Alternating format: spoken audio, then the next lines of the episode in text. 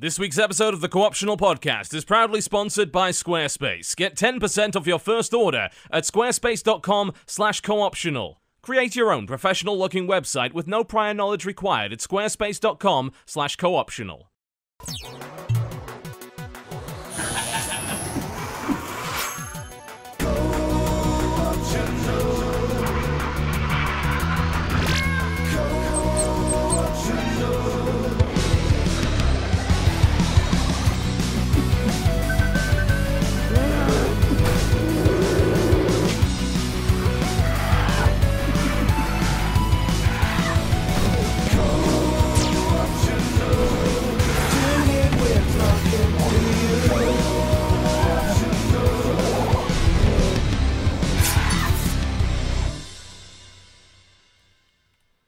Ladies and gentlemen, welcome, welcome to the Co-optional Podcast here on the 18th. I'm sorry for the delay. We were supposed to go live yesterday, and well, a lot of us were kind of busy, uh, so it didn't really work out. And someone Sorry, was busy guys. today. Yeah, Do- Dodger just isn't here. So I mean, we've just failed completely as a show this week.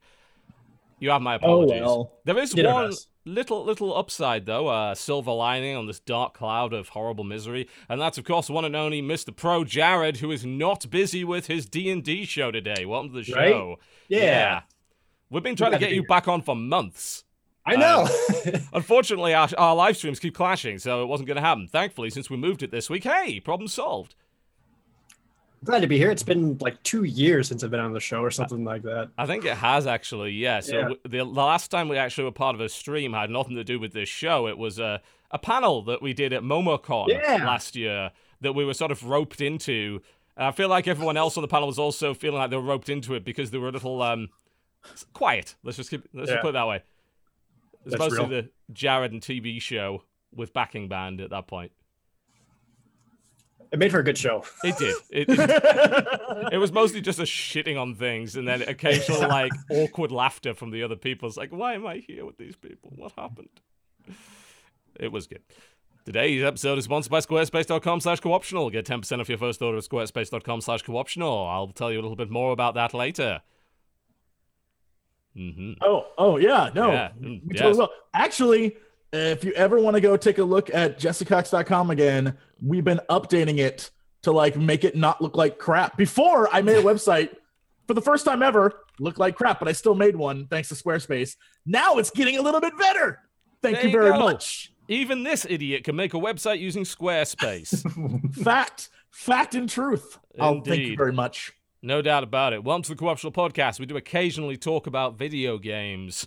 We're going to be talking quite a bit about Nintendo Switch again today because, of course, uh, two things happened. One, the press conference. Two, Pro Jared was at the press conference and also got his hands on with the damn machine and Yeah. interviewed Mr. Reggie as well. So, if there was more of an expert that we could have found for this show, I don't know where that person would be, and I probably wouldn't trust them anyway. So, we'll be milking Jared for everything he's worth later in the show. Yes, finally. Indeed. And if we have time, Mr. Gabe Newell, of course, did his AMA on Reddit, which probably got more attention than Obama's AMA at this point. Like, uh, certainly a mythical figure. Uh, he had some interesting answers, let me put it that way. So if we have time in the show, we'll be talking about that because that brings up a whole host of really cool topics to discuss. So that's great. But we usually start the show and drag out about two thirds of it by talking about the games we've been playing this week, which is exactly what we're going to do. Let's start with you, Mr. Pro Jared. We'll keep the Switch stuff till a little bit later. So let's talk about the stuff you've been playing that's not on the brand new fancy machine that none of us got to touch because we're not trusted with it. Uh, uh, honestly, not a whole lot. I would usually try to spend my Januaries catching up on games I wasn't able to play or finish up with Mhm. in the last year. So I finally got to play some more uh, Bravely Second Ah, uh, End Layer on 3DS. Still immediately enjoyed it again right away. And aside from that, I've been playing the new 3.5 patch for Final Fantasy 14, one of my favorite MMOs of recent memory. Very cool. Uh, let's talk a little bit about Bravely Second, actually. I was about to say, yeah. Bravely Default was a surprising hit in the West. I mean, you Love got, Default. I thought it was awesome. Yeah. You got what's basically like an old school JRPG square style. And if I recall correctly, they were very timid about releasing it in the States. They were, and it did awesome. Like it was hugely successful. I haven't got a chance ended. to play it. Uh, could you like can you tell me a little bit one about Bravely Default? Uh, because one, what the hell is that title? Um, I heard it was tied into some game mechanic or something like that. Yeah, so it's actually uh, tied into the game mechanics of the game, where it's it's a turn-based RPG where you choose all your characters' actions, and then you hit go, and then you'll see the actions play out, much like the original Final Fantasy games before active time battles became the thing. Okay. The only what you could do is you can uh, stack up your character actions so they can do more than one in a single turn. That's called braving. So instead of like doing one fight, you can uh, have them brave four times, and then you can have them fight twice, cast a spell, and then do a special move after that. However, but then they have like an action deficit, and every turn they can't do a thing until they get back up to neutral. And then default is just defending. So you just defend and block a bunch of damage, but that gives you a bonus action point. So you uh, switch between the two to build up, uh, being to throw out a bunch of moves in one go, or uh, defending until you're ready to do that, etc. So that's why it's called Bravely Default, just because it just ties into that. It's actually they bring it up within the world too. It's not just like a game mechanic thing. It's actually within the lore of the game itself. Other than that, it plays very much like Final Fantasy uh, three is the best one I can tie it to. Turn-based job system. You're getting job points. You're getting experience points. You can cross-class skills. Lots of customization. Super fun. Awesome. Uh, It definitely sounds like a bit of a time sink. What about the second one? Uh, have they gone with Well- mostly the same sort of thing? Uh, sorry, Jesse, go ahead. I, I was I was gonna say uh, two things. One, if you've played Hearthstone and you've played a shaman, it's kind of like that, where you're like, oh, with the yeah. overload I mechanic? drop some really cool abilities, but I'm blocking off things I can do later. So it's kind Okay. of like it's not. It's about as close as I can get to describing it. But then, secondly, and I'm really curious because before we move on to the second game, uh, Jared, what do you think about the second half of the first game? Because that is like Okay. a big contention point with everyone who's played it. Like I love that game. Like I think it might be one of my favorite games up to that point, and then it's just like an okay game. Right, and I agree. And I got to the point where, so for those who don't know, what happens within the, the this, without spoiling too much within the context of the game, you basically more or less go into a time loop, and you're like revisiting the same areas and fighting the same bosses. They get like a little bit harder each time, and there's dialogue and changes. Even the characters are consciously aware, like, oh, we're doing this again. Why is this Mhm. happening? But because of that, you literally play the same part of the game like four times in a row. It can go by quick, and there's just a crap ton of side bosses. I don't know about you, Jesse. I got to the point where I just skipped all the side bosses. I didn't care anymore. It's like I don't even, I don't want to hear what they have to say. I'm just gonna do the Yeah. ones. Just will do the next time loop. That part sucks. However, the way that built up to the whole ending, I thought was great. Like I was really surprised at how they built it in the ending, and they did like really a lot of really cool meta things uh, with within that. Yeah, it's it's it's a weird kind of. I think because lately I've played so many Western RPGs that I forget that. I, I mean, like even I am like all I am Setsuna, all these games that are JRPGs or, or that spirit, there's slogs in those games. They always get to the point where it's like, all right, you've done story now, go do the exact same crap or fight bosses or Yeah, go walk around a big open world for a while. And it's way different than what I've come to expect lately. So when it happens, I'm like, oh my God, are you kidding me? But then I always forget most JRPGs have that moment where like every all that bullshit you did do though, man, that's gonna build to like a real Yeah. satisfying ending. And I always forget that. And so yeah, it's a game that I love, but at the same time, boy, like I don't know that I could ever go back and play it again. Because I agree.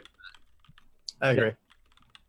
So with the second game, it's more or less a lot of the same. They did do some tweaks in there to uh, really enhance the experience. Where basically, if you go into a random battle and you one shot the enemy team in the first turn, uh, you can go into immediate second battle right after that and gain a bonus in the experience points and job points that you accumulate. And as long as you continue to like one shot the enemy team in the first turn, uh, you could just very quickly grind out. So that helped grinding a lot. That's probably the best feature they did. And aside from that, tweaks to job systems and new jobs and different abilities and the standard fare. That that's an interesting. Uh, what you just mentioned is quite interesting because it, it does sort of take apart one of the main problems that a lot of JRPGs seem to have. That aspect of grinding. Uh, the last JRPG I think I played seriously was probably Dragon Quest VIII on the PlayStation 2, and I that's a grindy game, as you're probably well aware. I've I beat the whole thing, got all the optional stuff, spent 20 hours trying to fucking capture Metal Slime, fuck you, Metal Slime, etc., etc.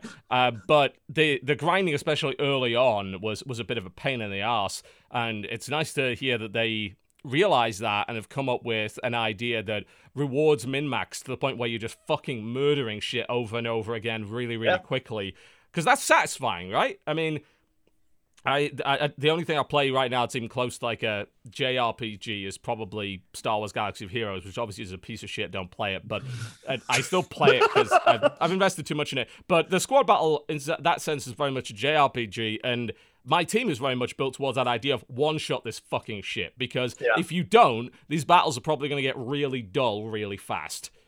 Do them as quickly as you can. Like focus on crit, focus on one shotting things, taking them out of the action really quickly. Yeah, that's me. That's what I've been playing. Cool. All right. Well, it's, it's good. We'll have plenty of time for the Gabe Newell uh, discussion if need be. um, I, I've got a few things I can toss out, though, certainly, that we can talk about. Sure. So, let's. Uh, which one to go with first? Uh, since we're talking a little bit about JRPG, I went back and put some serious time to Halcyon 6 Starbase Commander.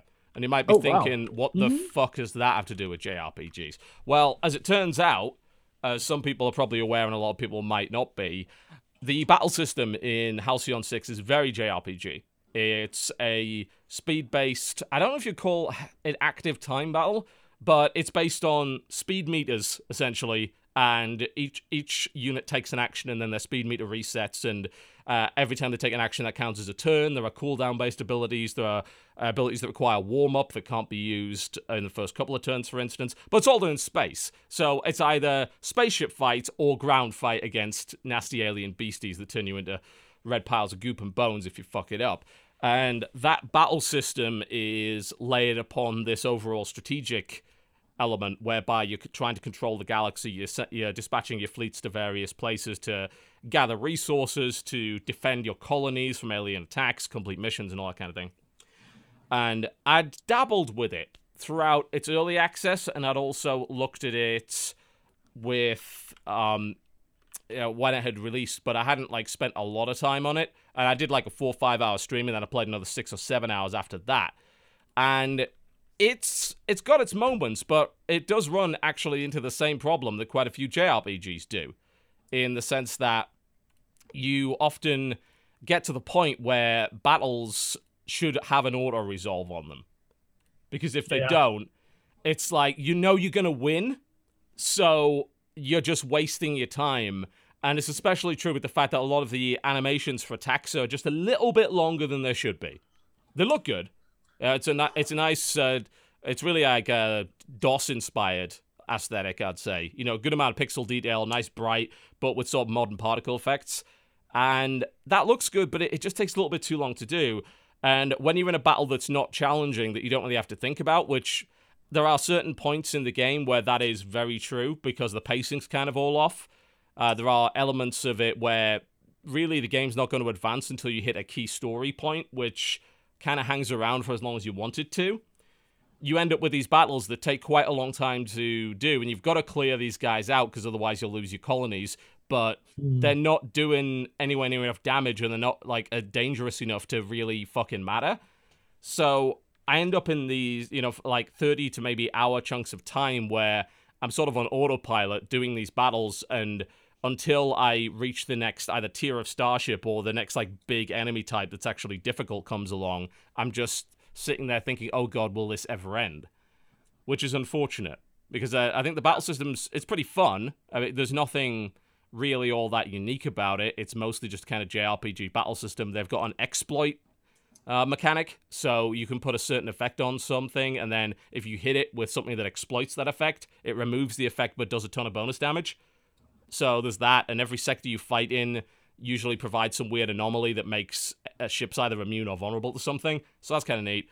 But outside of that, it does it does have some pacing problems. There's times when it's really hectic and you feel like you're fighting for your life, and shit, the shit that's coming at you is like, oh god, this is so dangerous. I don't want to lose my guys because permadeath's a thing. I don't want to lose my ships because I have to rebuild them. And then there's times where it's like, my fleet is just going to dominate you, no problem at all. I'm just going to wipe you out, and I wish I had an auto resolve button for this time. Yeah. I picked up this game months ago just because I was, I was looking for something to scratch that FTL itch. Yes. Because I, I would something just just like FTL, if not even just more FTL. So this is Yeah. something that actually caught my eye. So I only put a few hours into it, but even just in that brief time, I know exactly what you're talking about. With like some of the battles, you're like, all right, we're just going through the motions, huh?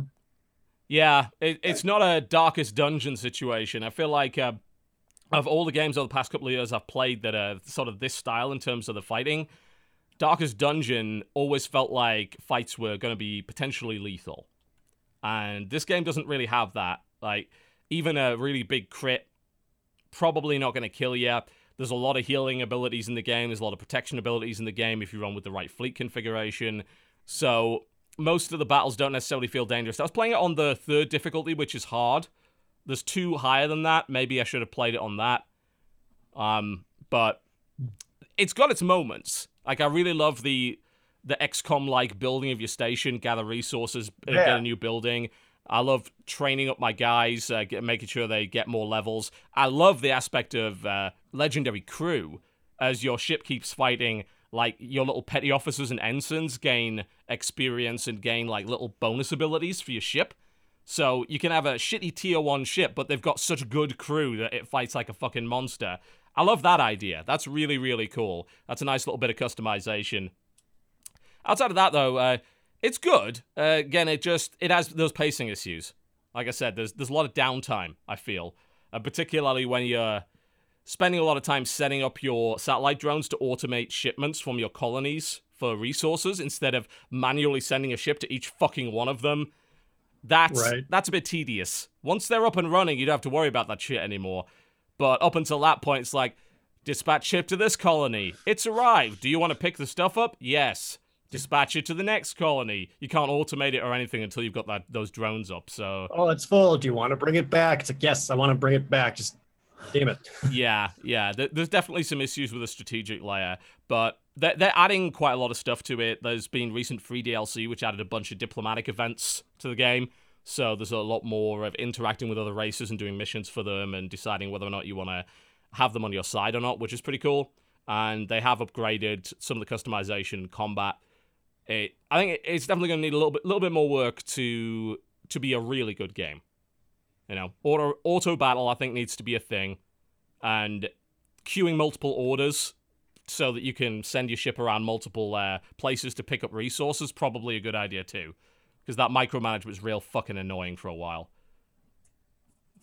Otherwise, uh, not a bad game at all. You know, just Yeah. not not a perfect. I like what I played. Yeah, yeah. So yeah, that's a that's got JRPG elements definitely. I said the fighting system is very Final Fantasy to me, whereas the it's got a little bit Yeah. of FTL in there. There's little random events, the permadeath, and uh, some XCOM in there as well with the whole resource management aspect of it. And as much as I'd love to talk about XCOM 2, I can't do that until tomorrow at 7 a.m. Soon, soon. Soon, real yeah, soon. I'm pretty sure I can reveal that I have been playing Long War 2, that is. Um, the embargo for the press version of Long War 2 is tomorrow at 7 a.m. Pacific, 10 a.m. Eastern. I will hopefully have a video of some sort up. There's one problem with Long War 2. It's long. so I haven't got that far in it, even after spending quite a lot of time. But I'll be I'll be able to show some stuff. I'll probably do a stream tomorrow as well of it. Like you were telling me before this uh, show, Jared, and I agree with you 100 percent on this. That XCOM is a hell of a streaming game. Yeah, it's hard to do as like a solid like series or videos on. Yeah, yeah, it- is. I mean, unless you're like as good as someone like Beaglerush, who can really put that together and not screw up, I think a stream is very enjoyable because of that element of death. Like Darkest Dungeon's fun to watch too, because you Yeah. can just have you guys like die, and it's, uh, I guess it's either Schadenfreude or a sort of empathy that you get from your audience as well from watching that happen. Especially if you name them, name them after subscribers, and people get emotionally invested in that shit. I did that as a uh, as a YouTube video series with the first XCOM. Uh, not not the very first, but like the most recent reboot of it, where at the end, like anytime the uh, world alerts came up, we had like the three decisions where to go. I made those annotations. I had people vote on where to where we go, so it was highly left up to the audience and like their strategic decisions. Like I'll handle battles and, and research and all that, but you pick where we go. And then I named the units after uh, random commenters Yeah. in the chat. That was uh, super fun. Hard to do. I'll tell you, it's going to be impossible in Long War 2. Yeah. There is a lot of lot of new stuff going on, on the strategic map, let me put it that way, that completely changes that aspect of the game. So that would not really be possible anymore. It's a serious. uh, What can I say without violating NDA? Let me just. It's long. It is a serious, serious overhaul, like expansion level overhaul for the game. Like it, it's, it's crazy. The they put so much into it. It feels great in many ways, but also hella intimidating. But yeah, I w- I won't go any further than that because I'll get in trouble. But hopefully, video tomorrow, and so, if not video, definitely stream. That's absolutely going to happen. Nice. I'm gonna tune in. Yeah, hmm. yeah, it's got a hell, hell of a lot of stuff going on with it. Here's something else I did play. I don't know if you've touched this yet, Jesse, considering your proclivity for Star Wars media. Although maybe that's the Go reason you haven't played it. New Star Wars game on mobile, Star Wars Force Arena. Yo, uh, let me just tell you, I have touched that game for one reason only. They inc- look.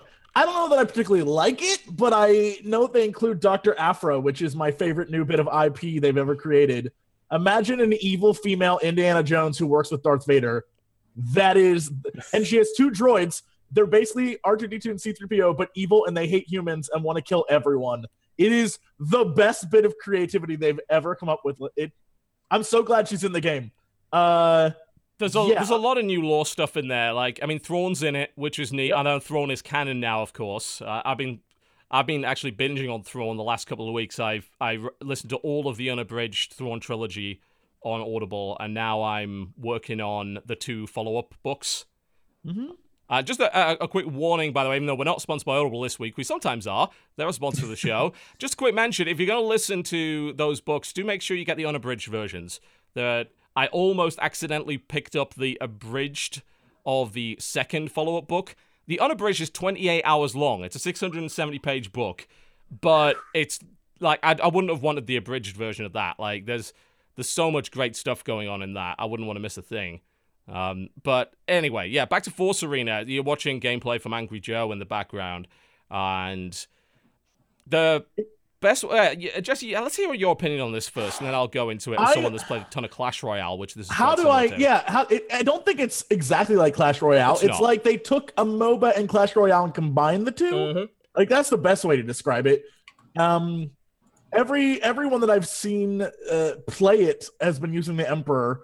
Uh, I I tried to use some Rebel stuff and realized I understand why everyone picked the Emperor because boy is the Empire just better in that I- game.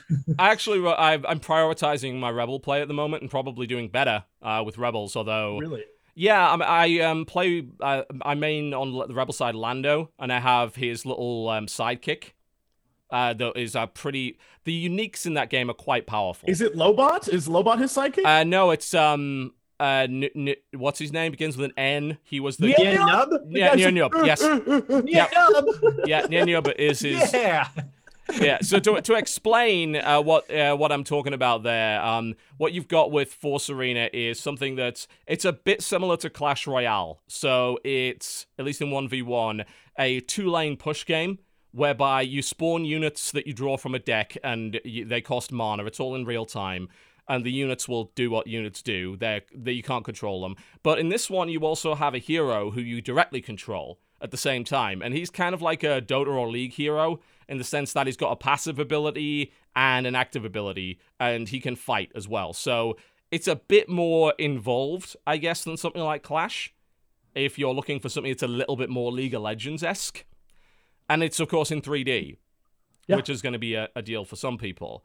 Uh, before I get into my opinion of it, uh, how much have you played of it, Jesse? Um, honestly, uh, I played enough to realize that uh, I think it's it's like my love for the IP. Uh, I still am not like if anything, I'd rather just go play Clash Royale. Honestly, It's not strong enough to override the feeling that Clash Royale is a significantly better designed game. right? Yeah, that's kind of the feeling I had, and there's a few reasons for that. Uh, I like the direct control idea. The problem is it's direct control on a fucking touchscreen, and it's not very Yeah. accurate, which means that you can really easily get your leader killed because you uh, it, went in the wrong direction or it pathed into a fucking wall or you missed the attack. Like uh, this is tr- particularly true of melee heroes. Less so with the guys that have ranged attacks, because in that case you just kind of move into range of them and they'll probably target the hero. It's not a big deal. But if you're playing a melee character, then you can really easily like press to the side of the enemy hero instead of on the hero. So shit goes wrong there, and you can end up accidentally wandering into range of a blaster turret and die, which isn't fun either. I don't like the angle it's done at. Like it's the 3D, it's sort of at a shallow, slanted angle, which means that you can't you can't really see a lot on the screen at any given time. You're really reliant on a mini map, whereas uh, Clash Royale is cool because it's all on one screen. You can see absolutely everything. Yeah, that situational awareness issue isn't the problem. I realized that probably wouldn't work with a direct control hero because everything's really small in Clash Royale, so controlling that would be even worse. But I don't feel like making it 3D made the game any better. I don't think that like helped the genre. If it was just on PC and you had mouse and keyboard as your controls, that would be a bit better because it'd be more precise. But on mobile, it's like fuck this. It's worse because you're doing that and you're trying to play cards at the same time. So it's like I need to control this, but I also need to. On an iPad Pro, is a fucking nightmare. If your hero's up here, I'm trying to reach to play. I was like, I, my hands are big, but they're not that big. Fuck. Yeah. Uh, so you've got to use like both hands, which means you probably need to play the damn thing on a table and not hold it, because then what the hell are you going to do there? Uh, so that, that's a bit of a problem. It doesn't run very well either. I have to say that. Like the, it looks pretty good for a mobile game, I guess. Like the the effects are all there, the animations are pretty good, but it doesn't run very well. The business model, I think it's a bit better than Clash, but it's still pretty shitty. Like Yeah. they use the same idea that Clash Royale does in the sense that, oh, I unlocked a unit. Now I've got to upgrade the motherfucking thing, and every upgrade you get costs twice as many cards as the last one, plus a bunch of currency, and that makes your stuff objectively better than the guy that has the same card that's lower level, which is a mm-hmm. crap way to do that model, but they decided to do it anyway. They made it in some ways a little better because they have a lot more rewards of card packs and specific units. Like they have quest lines that you can complete, and they'll give you a specific thing at the end of it. So unlocking the heroes is quite easy. Like you, I think you complete the first um, first line of quest It's like here's another hero right now. So uh, I'm working on the one to get Boba Fett at the moment, and uh, that'll probably be done by the end of the day. It's like okay, cool. So I'm not worried about like the random element of getting a legendary card. The problem is I am worried about the element of upgrading those fucking heroes. Because of course, it has hero upgrading as well. So Yeah. your hero is a couple of levels higher than the dude you're fighting. You have a really big advantage over him. You hit harder, you hit faster, you have much more HP, so you're going to win pretty much every one versus one fight. They have a trading system which is kind of okay. You can uh, trade in like 10 cards of one rarity you don't want for one of higher rarity, but it's still random. You can trade legendary for legendary, but again, still fucking random. So I could end up with God knows what. It's. The, the, I think the biggest problem I've got with it is these unique cards. They need a specific hero to run them. So that's frustrating as fuck if you draw a unique card from a pack and then you don't have the hero to run it. I'm sitting on an IG88, who's one of my favorite characters. I, I run him in Galaxy of Heroes. Like, he, he's a really fun, you know, assassin droid. Can't run him because I need um the slaver dude, the reptile, Borsk, Bossk. Lost Bossk, yeah. Bossk. What? I need Bossk to run IG88. Yeah. And I don't have him. So he's sitting in my fucking inventory doing nothing. I, I think I have two that I can run. I have the Grand Inquisitor and the eighth brother, or the seventh brother. He's Okay. the unique. I don't watch It's Clone Star Wars Wars. Rebel stuff. Don't Rebel worry. stuff, yeah. and I've got Noob, uh, near Noob, whatever he is, for Lando, which influenced my decision to play Lando, even though I didn't really like his hero power. but I played him anyway, and because that guy's pretty good, I decided to. What what is Land, what is Lando's hero power? Is it like it's gambling, sexual seduction? No, it's gambling related. Basically, you hit it and it throws your hand away and draws you a new hand. Why would his be gambling? He lost the Millennium Falcon gambling. He's the worst. If anything, he's the worst gambler in the galaxy. Let's let's be honest. He you know he doesn't learn from his mistakes. if anything, he's a horrible gambler. Yeah, uh, I, I, mean, I, I I think the hero element's pretty cool. Like it does distinguish it from Clash, but I, as I said, on mobile, it's a fucking pain in the ass to con- precisely control it. If you is it on PC? Can you get it? Can you play it online or anything? Only if you use Blue, like if you use an Android emulator like BlueStacks, you can play it. Uh, I try to. I use BlueStacks to play um, Plants vs Zombies on stream every once in a while, and that works perfectly. But to run this, I wanted to link the accounts together because, of course, I don't want to have two separate accounts that have to get separate things of cards it won't link. It keeps. Uh, you have to link it via Facebook if you're going cross-platform. If you're not running like two iOS devices, so I created a Facebook account to fucking do that link, and it keeps saying your connection's unstable, and it won't let me link it, which makes no fucking sense. So, yes, you can play it on PC, and I have a feeling that people that do and can get it running are actually going to have a pretty big advantage because of the precision of the mouse. But you've got to do it through BlueStacks in that emulator. Honestly, the game is actually something that would run fine on PC. It's widescreen. It's not the vertical thing like Clash is. So that problem isn't there. You could totally port this to PC, and it might even do all right because I imagine got, I'd like it more. Yeah, it's got that Dota-like hero control element. Then that's something that's been very popular in mods for a while. Like Warcraft 3 and StarCraft 2 have a shit ton of mods that did that, which is spawn units, but you have a hero to control too.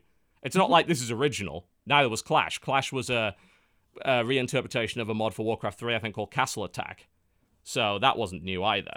Yeah, but, some of the best uh, tower defense games are straight up uh, you're spawning, you're building, and you have a hero. Yes. Yeah, absolutely. They're they're very popular, and a lot of people are making standalone versions of that uh, for yeah. PC on Steam, as well as a bunch. There's a bunch of those older mods that you can just play for free as well with the StarCraft 2 starter client. Uh, but I think it's going to need a little bit of improvement. It's fun enough. Like I play a couple of games a day of it, but I have been known to rage quit that game quite a bit because of I've fucked up a control or whatever. Your hero respawns quite quickly, but you can't play cards while your hero's dead. So hmm. you can lose hmm. real easy. And it's also quite easy to not notice that while you're fighting in one lane, the fucking asshole in the other lanes placed a sniper down that's just killing your turret from out of its range. It's like oh, that's that's infuriating. Whereas on Clash, of course, you can see everything. And Clash is like a just a, a better balanced and better design game overall. There's a lot of timing involved in Clash Royale and placement as well. And that's like the main meat of the game if you want to be really good at it. With this, it's less of that because of the hero element. So it's a bit scrappier and it doesn't feel quite as uh, well balanced and well paced as well. But yeah, I actually kind of do wish that they'd bring it to PC and mm-hmm. maybe improve the business model somewhat because it is kind of shitty. You do get a lot of free packs, I will say that. But if it goes anywhere like Clash did, to get past a certain point, you're definitely going to need a lot of copies of the same card. And the chances are you're getting that from buying shit, not from anything else. Right. Yeah. So I understand why they went into the space because obviously Clash is still really popular. It's still top 10 grossing app on iOS makes a lot of money. Throw Star Wars onto that, put a bit of a twist on it. You have potential cash vampire, but yeah, it's not it's not brilliant. It's not. It wouldn't replace Clash for me. Clash is just way more refined. I think. Yeah, uh, it's the IP is cool. I like that they're including all the new stuff and and giving new characters their time to shine. It's just that the game's just it's like it could do so much better. Like yeah. you can see that there's a great game in there somewhere, but it's it's mobile. You're just like, oh. Yeah, I mean, and as soon as you go to direct control for any mobile game, things start to get real tricky. I, I must admit, I haven't played anything like Vainglory, which is the popular mobile MOBA, which actually has esports tournaments, and it's a pretty game. It looks good. I can't imagine playing it though. Like the precision element, that would be infuriating, right? Here, here's the crazy thing: I've played that game on uh, computer, like at, at events and stuff. Plays it's like a great MOBA that you can play. It's great. You can I, what? You can play it natively on PC, or did they blue? No, no, no, no. It was just like it's easier this way. I'm like, yeah, so the okay. BlueStacks do. All and, right, and it was and it was super fun. Like it's a really solid MOBA. I cannot imagine playing it on on a touchscreen. I Mm. just can't. I just can't. Yeah, But- I mean, I'd maybe do it with a stylus, like a or something like that. Maybe play it on the Note Five. I mean, fuck, I play Clash Royale on the Note Five, and it's much easier to be accurate with it because of the stylus. No, it's Yeah. it's weird. It, it's I find it fascinating when they try to adapt genres to mobile and see where they go with it because sometimes they really do smart shit with that. Like uh, I remember when Infinity Blade first came out. Yep. And that was a, I mean, not only did that look gorgeous at the time, like for a mobile game, it's like, whoa, this is incredible looking. But the way that they adapted certain gameplay styles to the touchscreen was real smart. Sure, it was a lot dumber than other games in that kind of genre. And Infinity Blade's really more just a get into a fight, slash in the right direction at the right time. I mean, fuck, it's it's Fruit Ninja for, you know, for people who want a fantasy game, right? Yeah. But it's it was intriguing to see them adapt certain ideas to mobile. Sometimes they really nail it, and then other times it's like I don't want to play this. The controls are horrible. Uh, a great recent example: they released Mega Man one to six on iOS. It was a disaster. It came out a couple of weeks ago. Not only does it control like absolute dog shit, it has frame rate issues and crashes for an NES game. Has there been a good Mega Man port on mobile? Because the I think Mega Man so. X42, is anyone remember that being like the most gigantic piece of shit I've ever seen? Yeah, You that was like, shit too, right? Graphics and the buttons layouts was like really freaking bad. It was like auto running and terrible. Yeah, I, I mean, really, if you're gonna do a Mega Man mobile game, you probably have to make it an auto runner, wouldn't Just- you? In order to just make it control properly, and that would be shit. But Yeah, that Yeah. just it's not fun. no, no. There's a there's a couple of like runners that I quite like. I thought the um what they did with Rayman I thought was pretty good. Uh, Rayman Jungle Run and stuff like that. They actually made that game as an auto run. It was a very fun auto runner. I got to give them that. Uh, it looked great. It sounded great. It controlled really tightly for what it was. But they designed the gameplay and the levels around that. You try and do that with something like Mega Man, I think you'd be in for a disastrous consequence. Yeah. Yeah. Yeah, so I don't know. I'll see. I, I, I'll play it a little bit. I don't spend a lot of time on it. I, I think that if they did port Force Arena to PC, I'd probably play quite a bit more of it. Because it is, you know, the game's a couple of minutes long. It's fun enough. And as I'm getting up the levels, I'm unlocking more interesting cards with more interesting effects. So it's not as dull. And there's more strategy involved in it. But yeah, as I said, that direct hero control method in the perspective is a real killer for me on mobile. It just does, doesn't Nah. You are right though. There's a interesting selection of heroes, like to the point where I don't know who half of these motherfuckers are. Pretty sure half of them are from Rogue One and half of them are from Rebels, w- of which I've I've not seen either yet. Get so in that new canon, dude. There's so much cool stuff now. I'm I've dying. heard Rebels has gotten quite good. Rebels, uh, the first season is all over the place, and then on season two, they're like, "Hey, what if we actually start making sense?" And then season three is like the coolest shit that ever existed. So they, I, I will simply say, there's a series of episodes that is like that was on recently that's really on point with like connecting all the movies, and I was like, they do care, Disney. I, I've only seen like the recent trailers and stuff on it where like suddenly they're much older or something, and it's like Obi Wan's back. Uh, y- spoilers for Clone Wars and Rebels, but Darth haven't Maul lives. I- so yes. Yeah, that, How I, do you feel about that? I did know about that. I haven't watched Clone Wars yet. I actually do intend to. There's a there's a viewing guide that someone made. This like this is how you see the good stuff and skip the pointless filler shit. there's a lot of pointless. Perfect. It, it- there's a lot of pointless shit in Clone Wars.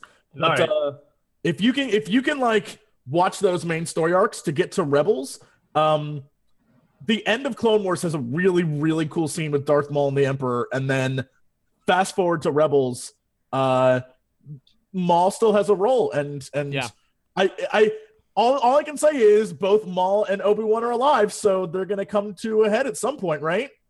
Gotta happen. because they're mortal enemies. Of and course. it really is like all those videos that were like, what if they just redid the um the entire prequels and made it about Obi-Wan instead of whiny boy Anakin? And it's like that's what it's becoming right now. Like all the shows are becoming that story, and I'm like, oh, they're making things right again. So Yeah, they, up. I know there's been a lot of hostility to the idea that they threw out all of the expanded universe, made it Legends, and then went with this new thing. Let me put it this way: you lot don't know what pain is. As a Star Trek fan, you don't fucking know. The thing with Star Trek, at least, is that they have established the multiple universes. So everything is true, which I choose to believe that that is what has happened with Star Wars, that it's just parallel universes that went different ways. It's going to be extremely confusing, I think, after I finish these five Thrawn books to then listen to the new Thrawn book, which is coming out in April, which is written by the same guy that wr- wrote the other five Thrawn books, but it's new canon now. Here's- so it's going to change a lot of shit, I think. Here's all I will say is they're really smart about how they're introducing the legend stuff back into the new canon in that they straight up are like all those the origins of all those characters like Thrawn for example is the exact same. Yeah. Nothing's like his schemes, the character is the exact same. The only difference is there it, like his post uh, uh you know Battle of Endor storyline doesn't exist yet, so No. who knows that might even happen we don't know probably It might. not though like one of those things that like he exists in the canon already and they're giving him that backstory so it's it's it's it's on point it's the exact same character just doing new things which is like great that's all i wanted Bring back Mara Jade. Yeah, absolutely. No doubt about that. dude Hell, that- i'm make, telling you go back Jedi watch go back process. go back watch that fucking uh star wars episode 7 dude standing at a grave i'm holding out hope that's gonna be he's gonna be like that was Dude, I thought it was a oh grave too. The first time I saw it, I thought he was at a grave too. I was like, I think he's standing at a grave, and I, if they thank you, Jesse. You're the only other person I've, I've met that's actually like, I think that's a grave. What kind of man just stands at the edge of a cliff? There's Ca- a marker caref- there. Careful, Yeah, There's that, a- that was a careful with the spoilers. I know some people haven't seen it yet, so we, All I'm we saying might, we might get killed if we spoil that. All I'm saying is, if they could just give me that bone, if they were just like, Yeah. "That was my my my wife Mara," I'd be like, "I'm okay. I'm fine Yeah. now. I'm totally fine." They, they they may throw a bone, they may not. We'll see. I mean, it it seems like they're kind of handling it well. And what I'm interested to see is if they actually do a proper video game that has some effect on the storylines. Oh my god! Because right now it's great. just a lot of it's just been we're going to emulate the films in some way. I mean, Battlefront pulled in stuff from Rogue One and all that kind of thing. It did fuck around a little bit because it's like, oh, there's there's a entire DLC based on the Death Star, which is totally non-canon. Like the the idea about how you deal with that. I mean, fuck you. You actually go and invade the Death Star after killing a Star Destroyer, getting a shuttle in, stealing a robot from the Death Star and then fucking leaving and then doing a trench run, it, which obviously is non-canon and weird, but it's neat nonetheless. Yeah. But I would like to see the games properly tie in story-wise. You know, major Star Well- Wars releases are few and far between at the moment, and all the mobile stuff is Everything No. else does. All the all the comic books, all the books, all, Rebels, like all the shows, everything. Disney has like made it so everything connects. they've got a so full, when, full Marvel verse on it, haven't they?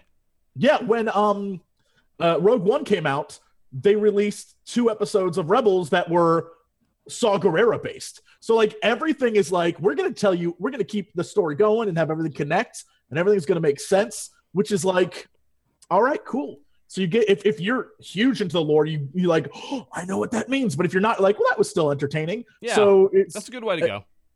I think whatever game they're gonna come up with. Uh, isn't it uh, Visceral, the guys who made Dead Space? Aren't they? Uh, Visceral's supposed to still be working on something. We don't know exactly what, uh, but they were. man. So weren't they being I- headed up by uh, Roberta Williams on that one? Like, Yep. Wasn't it Visceral who's doing Star Wars 1313? Or was that a different? That was a different company. yeah, thirteen That was- thirteen is, as far as we know, cancelled. Um, I think. Yeah, Super canceled. Yeah. I actually still have the the USB card that they gave out when they first presented Star Wars 1313 at that E3. I've been holding on to it just as like a, as a little piece of gaming history. memorabilia. Yeah. Yeah. it's like this is not It even just been. vaporware; it's gone. Yeah. Uh, oh, is it I- actually Jade Raymond who was heading that? Is it both of them involved in it? I, I'm If- almost if certain Roberta so- Williams in somewhere. Look, I, I want that game to be uh, just like we need properties that are that have the same vibe as the um the first Star Killer game, whatever the hell that was called. Force Unleashed. Yeah, and Unleashed. Shadows and Shadows of the Empire, like all those games, even Tie Fighter and X Wing, those games still told you good story and like Mhm. had. We need those games where it's it you're still in that world, but you're not like I'm uh, Luke Skywalker. Like there's so much more to tell in that Oh, yeah. Universe. Absolutely. I can't wait. I Yeah, hope I'm, I'm nail all about expanding beyond the Skywalker family for sure. Yeah, yeah. I I want to pitch something to you, and I think it'd be amazing. A series based on Boba Fett, except it's n- Boba Fett is not the little boy from Clone, the the Clone War like story. It, Boba Fett is just the mask, yo. It's like uh, Red Hood or all those other. So like Oh, it's people constantly fighting over becoming Boba Fett because the legend's bigger than him.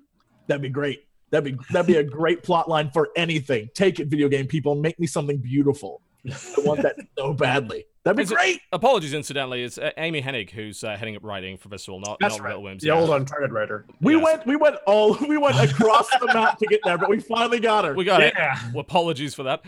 Yeah. Uh, it, it's I, I just think it's a bit sad at the moment that the Star Wars game flag is being carried by an FPS that nobody plays. Well, third-person shooter that nobody plays on PC. That's pretty much reviled, even though it was sold pretty well. A few mobile games that have nothing to do with the canon whatsoever. And the Old Republic, which obviously they can do pretty much anything with because it's so far back that they don't give a fuck. which which I need to go back. The new expansion to Old Republic looks dope. It's I'm- almost entirely single player. Like I need to go back and play that again because Yeah. it looks great.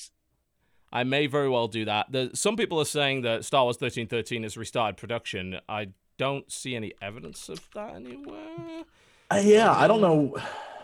Yeah, um, it's still considered cancelled by everybody right now. So Hmm. uh, th- there was a rumor, I think, uh, over a year ago that it might not be dead, but there's there's nothing recent that said that it's uh, it's coming back. So I don't think so. Um, yeah, I don't know. It's being carried more by mods at this point.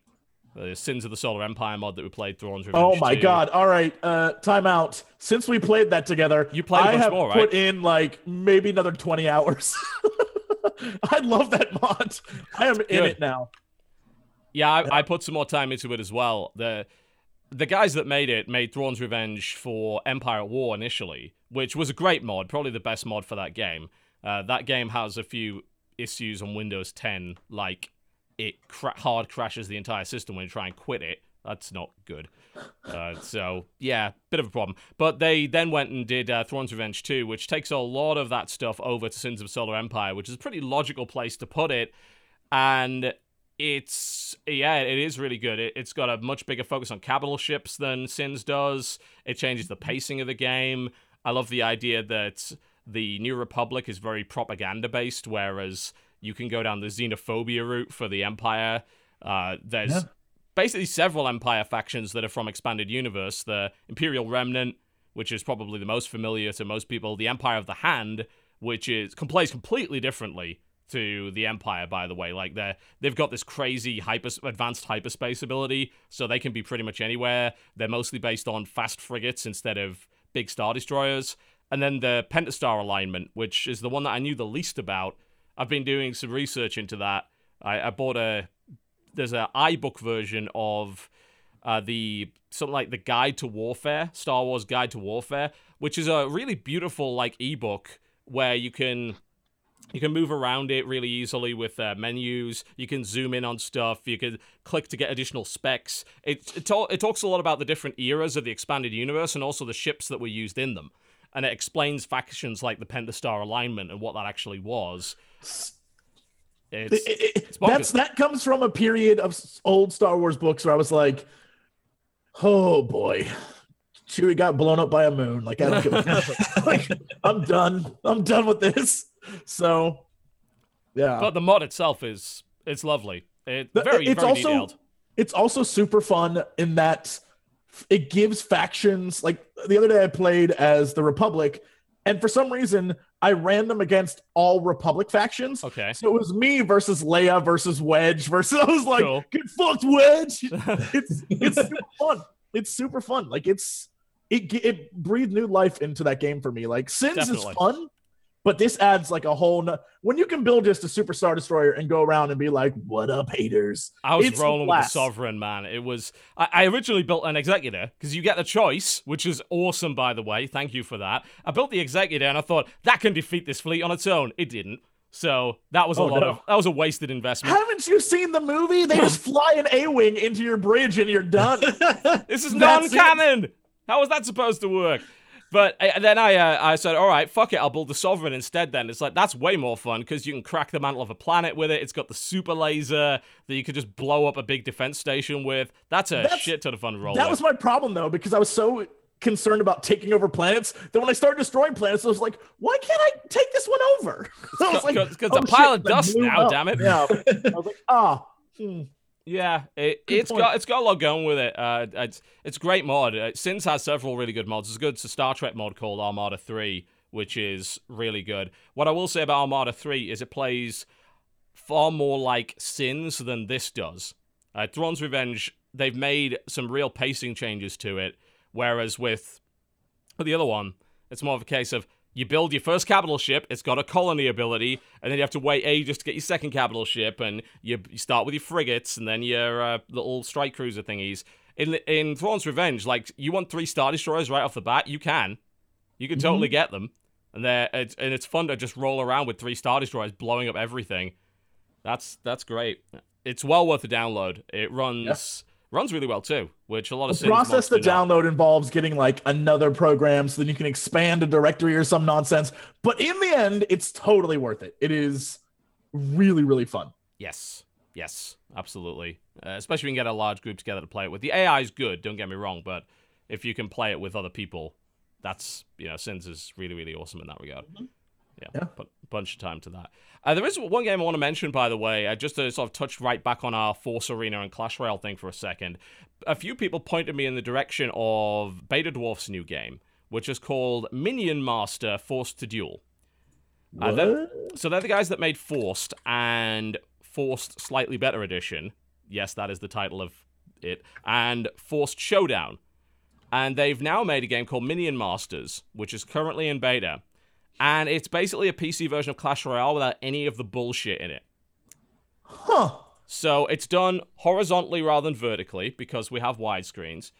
And once you unlock a unit, that's it. There's no upgrades for that unit. You just have it, which is great. So, I mean, I haven't spent any money on it yet. I've got so many free units and stuff to build decks. And it's got a cool idea where you have a hero that oversees the battle and is like a stationary tower. And he has a bunch of abilities. So you can pick a different hero to go with your deck. And your hero levels up in the, in, during the fight as you ca- you capture the bridges in the middle of the map, you gain a bonus XP. And once you hit certain points, your hero gets an ability. So it kind of puts a timer on the game in the sense of if you hit your ultimate ability, it's probably game over for them. But it's designed around PC play. It's pretty fun, actually. Same principle as Clash Royale, but way better design, way better business model. Might be worth a look. Um, I I've enjoyed it so far. Let me put it that way. Yeah, it says um in the future it's going to be free to play, but right now it has a price model because they want really dedicated players to play it. Yeah. Uh, here's the thing, I I'll give it a shot because I they they've already won me over with this ridiculously cute fish man or whatever he is on the logo Licking The art himself. design's nice. I'm in. Yeah, I'll give it a shot. It's added to the list. Yeah. The the only issue I've really got with it is like I think that a game like that is a great way to find out whether or not you really just love that gameplay model or you just wanted something to play on the go. Yeah, that's probably accurate. Yeah. Ev- I mean, the reviews seem like they're nailing it. It's good. Yeah, what I played of it so far, you know, as someone that's put shit tons of time and money into Clash Royale, I think it's a pretty damn solid interpretation of it, and it's got quite a lot going for it. A couple of unique aspects to it. Again, kind of borrowed from mods. This whole the whole uh, cro- control the bridge gets a bonus thing is from quite a lot of StarCraft 2 mods. Uh, these kind of push pull tug of war maps. Uh, but yeah, it, it is. It's just so much more fair than Clashes because there are no fucking unit upgrades. Thank God for that. And you get free stuff pretty much all the time in that game. So, yeah, it's currently in beta. Uh, there's actually, according to Steam Spy, it has over a quarter of a million people that already have the game, Wow. which is weird because that's been slipping way under the radar for a lot of people. I think. Yeah, I had no clue. This is this looks cool. Yeah, it's pretty fun. I like it. Not too shabby at all. Like, is there anything else? Because I think we're going to be through games in like one hour. Uh, Jesse, if you please tell me you've played a few things this week. I mean, look, I've played way too much uh, Final Fantasy Brave Exvius for a Dude, person. I've been playing it too. Uh, It's what gotta be better than all the joke bravest, with right? Ariana Grande for me, where I was like, I'm going to download it and play as Ariana Grande, has now become a massive fascination with this game. It's not bad. It's, It's not bad at actually all. really it's not fun. bad. It's it's pure Final Fantasy fan service, and the story is absolutely worthless, and you'll realize very quickly. Absolutely. you Yeah. all the cutscenes because it doesn't matter.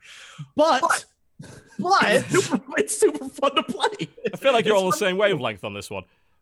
Um, it, man, you basically it, it has all the tropes of a mobile buy your way to victory game. Right. Um, you are getting. Oh my god, my phone's on the charger because I played it so much this morning. Uh, you play not only characters that you unlock through crystals, and by unlocking these crystals, you either get rare characters or uh, you get like silver characters or bronze characters, they have like a bunch of generic characters they made just for the game, but otherwise you're getting a bunch of main heroes from the entire Final Fantasy franchise Right. and a bunch of like side characters from each of the games that are also just playable, which is really cool. yeah, and even even like Leo from. Final Fantasy Six is awesome. A lot of the villains are in there. Mhm. Shockingly, and this is probably the most shocking thing to me, I haven't seen anything in here from Final Fantasy Seven or Final Fantasy Eight, or Right. With like the like the bigger ones that usually show up in these kinds of games. Well, was, I mean, um, right now they have Final Fantasy Type O as the main thing, and you're like, what? Uh, okay, sure, I'll guess I'll get Jack. Or, but Yeah. but the, but the, but from there you're getting like, so a great example is I unlocked a yellow. It's a four star yellow. I'm like, fuck yeah, until you realize that it goes up to six, and yeah. then and and you have Well, all that mobile. BS. And so of course, if you are a four star yellow going up to a six star gold or whatever, you are gonna get destroyed. Yeah. But you don't have to do that because that's just the arena mode. What you can do otherwise is there's a story mode. There is you can then go back and explore the map of the story mode areas you've been to and find treasures. You can go into towns lots and find secrets. treasures and, and find secrets. Um, you can uh, accept quests that are like go back in this other area and find a thing or beat this boss or kill 10 wolves in a cave or whatever. Mhm. And um, you are crafting. You uh, you can craft spells. You can craft items. You can craft uh, uh, all sorts of crap. Uh, and then You can, you can borrow units from your friends to like Yeah. temporarily join your party to help out for like particularly tough uh, bosses or the cover uh, spell element that you don't have. Mhm. Uh, and and so it, and then there are summons, and it's really cool because the summons actually give you a summon cutscene, and you can skip it if you want. But you're like, wait a minute, this is like a really It's good cool, cutscene on my phone. You're like, whoa, all right. Um, Definitely does sound a very fan servicey. Was, what was the one that Oh, we played quite a lot of? It was either last year or the year before. It was also very fan servicey. The one where it's like you have to go into the paintings and save the Final timeline. Fantasy Record Keeper. Yeah, Yeah. I, I what I played of that, uh, I played of it for a decent amount of time. I enjoyed a lot of. Um, it's, it almost seems like this Final Fantasy overload on mobile devices right now. It seems like there's like a Absolutely lot of crossover to a lot of this stuff. well, it's that it's that I think it's the spritey aspect of where Final Fantasy comes from. It just translates so well to uh, something like this. And this game, for some reason, I thought I would hate it. I thought I was going to joke around and just be like, I'm going to get Ariana Grande to suplex the train. Here's the thing, I'm still going to get Ariana Grande to suplex the train, but by God, I I like enjoy what I'm playing, and um, it's it's you can definitely see the oh here's where it wants me to buy this this and Mhm. this Yeah, yeah. but at its core you really don't have to you can just keep playing and having fun and um yeah it, it takes a good hour or so. Every morning i play it for like an hour and then i move on with my life but like i'm playing it for an hour which is crazy to me. For so a mobile game, yeah, that's quite, yeah quite a lot. There- There's a recent patch that they did into the game where you have like sub quests for every single battle or mission you do, and that gets you the some in-game currency. So it's very easy to build up the in-game currency to spend it on the things that build up right away. It's like, oh, you hit your maximum equipment limit. you need to either sell some stuff or increase it, or you hit Mhm. your character limit. So ever since that patch, the, the game's gotten way better because it's you, I haven't spent any money on it. I still have like uh, 7,200 of the in-game currency, which is like the equivalent of $72. Yeah. Uh, I haven't spent any money, and that's it'll cost like a hundred to uh, increase your unit capacity or your energy or whatever. So it has been doing way better about making it like you can't spend a lot of money on it, but there's a really good, easy way to go back and just a little bit of cash. Plus, it's retroactive too, so you can go back to like the original early game missions and just destroy them and instantly get all that cash. and and those little objectives in each uh, mission are things like use an item or uh, kill a boss by using like fire magic or Yeah. something like that where they're all very specific Don't die.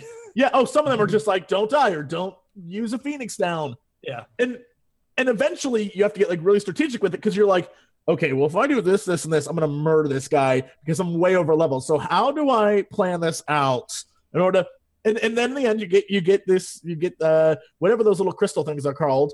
And um it, it i'm thrilled. I'm thrilled that i don't hate it. Like i'm like i really enjoy this game. Considering the last one that had the word brave in it, as in all the bravest, was one of the worst mobile games ever. It's a Yeah. bit of an improvement. Well, so this game is called Brave Exvius because it's actually uh, more or less a Final Fantasy paint job on top of a previous developer's game called Brave uh, Brave Frontier. ah, which okay. is very similar, but it's all custom characters and like unique, whatever. And then Square hired them to be like, "Can you just do that for Final Fantasy?" So much so they actually had a Brave Frontier event in Brave Exvius. We can get some Brave Frontier characters in Brave Exvius. Yeah, it's it's. I I think the fun of collecting the different characters and uh, making a team of just like this is my perfect fantasy team, and then going out and slaughtering people is too much fun. It's Like I'm not, I'm not trying to have like the best team ever because like the most overpowered character right now is Luneth from Final Fantasy III. yeah. So right now, my party is uh, I've got Locke from Final Fantasy VI, Celeste from Final Fantasy VI, Cecil and Rydia from Final Fantasy IV, and Faris from Final Fantasy V. Mm-hmm. Before that, I was using Edgar and Sabin from Final Fantasy VI. Uh, while Lightning is a surprisingly good character, even though I hate her as a person. As an actual I'm person, not you. even just a As an video actual game character. per- living person. Oh, uh, they had a Final Fantasy Tactics event too, where you can get Ramza, Delita, Mustadio, TG Cid. Oh, that was so cool because you actually went back. Uh, they played like the Tactics music uh, and basically did redid sprites of Tactics enemies in Brave Exvius. That's one of the Nice. coolest things. Reimagining all of these like uh, Final Fantasy characters from new and old in like there's unique sprite design style, and it looks freaking great. I just want to point out that my team is all villains. I have a five villain team, and apparently three of them are like this, some of the strongest characters in the game. And I'm like, what up, haters? Villains, go! So you're using uh, I'm guess Cloud of Darkness. Yo, Uh, uh, who else? uh oh, go on. shoot I, I haven't been using a whole lot of villains. I know Garland's in it, but he's like four star tops right now, isn't he? I, uh, I, my, my team right now is Cloud of Darkness, Kuja. Um, oh, what the hell is that guy's name? The, the, the big night space guy. I can't remember his damn name to save my life. Yeah, yeah, yeah. Um, like I just have this team of villains, and it's really fun because it's so silly to be like, heroes, we need your help, and I'm like, go villains, cleanse this area. Oh, X Death. That's probably what it was. yeah, Exdeath. That's of the first things I did since started playing the game is like as soon as you got the option to make a new party, as like I took out the main characters that they had for the plot. I'm like, nope, nope, nope, nope, don't care about you. Yeah. Yeah, apparently uh I lucked out. I have like a five star Santa Fina or something like that, and she's apparently very good. I'm like, Yeah. I don't care. Yeah. but um apparently this new uh Ariana Grande thing is like gonna be huge in the game, and you get her for free, and she's like a six star if you just do the missions. It just started today. I, I, circling back to the, the, the whole point of why we're talking about this, they're doing a crossover promotion where Ariana Grande is now a unit in the game. I don't know shit about her, but I know she, she's like in some kind of bunny outfit. Is that from like a music video of hers? I guess so. Yeah. Here's here's what I know. Apparently, Japan loves like loves that girl, and so because it's a big game in Japan, they are putting her in the game. I think it's as simple as that. I'd love to believe that she's just a giant Final Fantasy fan, but I don't know if that's true. That's- nah, that can't be but it. I, I want that to be my head canon that she just loves Final Fantasy. But um, yeah, ever since I saw that, I thought it was hilarious, and I just want to have her in the game. And you can craft skills. I want to give her all of Sabin's skills and make her into Sabin and have her just flex people. Like that's my dream. Is her just to be like, oh, I can't wait. But it is, yeah, I don't know. I don't know why. I don't care why. I think it's super silly and super fun that that exists. And uh, all I'll say is shout out to the real Ariana Grande because yesterday I made a very bad tweet, very bad joke. She totally retweeted it, and now my Twitter feed is all like 16 year old girls be like, that's hilarious. And I'm like, damn right it is. At least really it wasn't fucking them being horribly upset and threatening to kill you because they didn't take it the right way, because that has been known to happen. Don't ever tweet about One Direction. There's a piece of advice that I'd give to anyone with a social media account. Like, unless you want a crowd of murderous 13 year old girls threatening to stab you to death, I would suggest not ever engaging in that. If you see a One Direction related hashtag, walk the other way as fast as humanly possible. There's my advice. I, I want to know what you were doing tweeting about One Direction. What were you, what were you doing, TV? It was a long time ago in a galaxy far, far away. Let me put it that way. I'm pretty sure I I, like got to, caught up in one I like to just. imagine you were talking about a one-way road and you were just very mad. I think you it went was something- hashtag One was Direction. They're weirdly like something like that. You." It wasn't even just that hashtag, because I think it, it, it got rolling off just the words One Direction. And if you used it in any other context, you'd appear in the hashtag feed, and then you get swamped by people. It's like, why are you talking about us? Like, what the fuck? You're terrifying. Go away. All right, let's take a break, and we're of course going to shill for you for a couple of minutes in regards to Squarespace. Oh. No. And we come back, and we could talk a little bit about Nintendo Switch, of course, because Yeah. Mr. Jared has actually played some stuff. We've got some updated news on that. We'll be talking later on the show, most likely about Gabe Newell's AMA, and a couple of other little things as well. Our squarespace.com slash co-optional link will give you 10% off your first order. I'm about to tell you why, or terrify you into doing so. Fear is a powerful motivator, especially in sales. We'll be right back after the break, folks. You are watching the co-optional podcast. Don't go anywhere. It is 2017, which means by international law you must decide on your New Year's resolutions. Personally, I've decided on 2560 by 1440 at 144 hertz, although I doubt the human eye could handle that, so perhaps there are a few more down to earth choices for the common folk. Number one, lose some weight. That does sound like an awful lot of work, though, so maybe that's a little unrealistic. Number two, pre order the latest handheld console. Nope, can't be done. They're only manufacturing seven of them and two plastic toys. On the plus side, that's more than they sold with the last one. Three, fix your terrible website. Aha! Now here's something that any idiot could do. But Total Biscuit, you say, I don't have a website. Oh, don't think you're getting out of this that easily. Zero is still a number, so your website, whether it exists or not, is still terrible. This logic is infallible because it's based on mathematics, and mathematics can't be wrong. In similar fashion, you can't go wrong with squarespace.com slash co-optional. Well, it is possible. But building a website is so simple with Squarespace that the sheer depths of incompetence you'd have to reach to mess it up would crush a submarine. I'm talking the depths where horrific sea beasts of nightmare lurk. Like this one. Good God, that's horrific. But with squarespace.com slash co-optional, you'll never have to meet your demise at the hands of this unholy abomination, mostly because there's nothing nautical about a service that lets you build a website for whatever you'd like with absolutely no experience required and a series of powerful, beautiful templates designed by professionals. What you see is what you get. Get started in just minutes and get 10% off your first order at squarespace.com slash co-optional. While you're at it, you might as well grab a Squarespace domain name. There's nothing hidden beneath the surface with a Squarespace domain. Unlike the teeming murderous hellbeasts of the deep sea, come to devour you as a rare and tasty morsel. This is the fate that awaits you should you sink to the depths. Make sure you stay afloat with a website from Squarespace. I'm contractually obligated to use deep sea metaphors during this ad. Am I lying? You wouldn't believe so if I presented the statement on a clean and beautiful website designed with Squarespace. Nothing that looks that good can possibly be wrong. Unlike this terrifying excuse for a fish, just look at it. God! There is no God. No merciful God would create this swimming avatar of despair. Squarespace. Simple to use, powerful results. Domains, e-commerce, professional support, and more. Create your website today at squarespace.com slash co-optional. Squarespace. Not owned or operated by the horrors of the deep.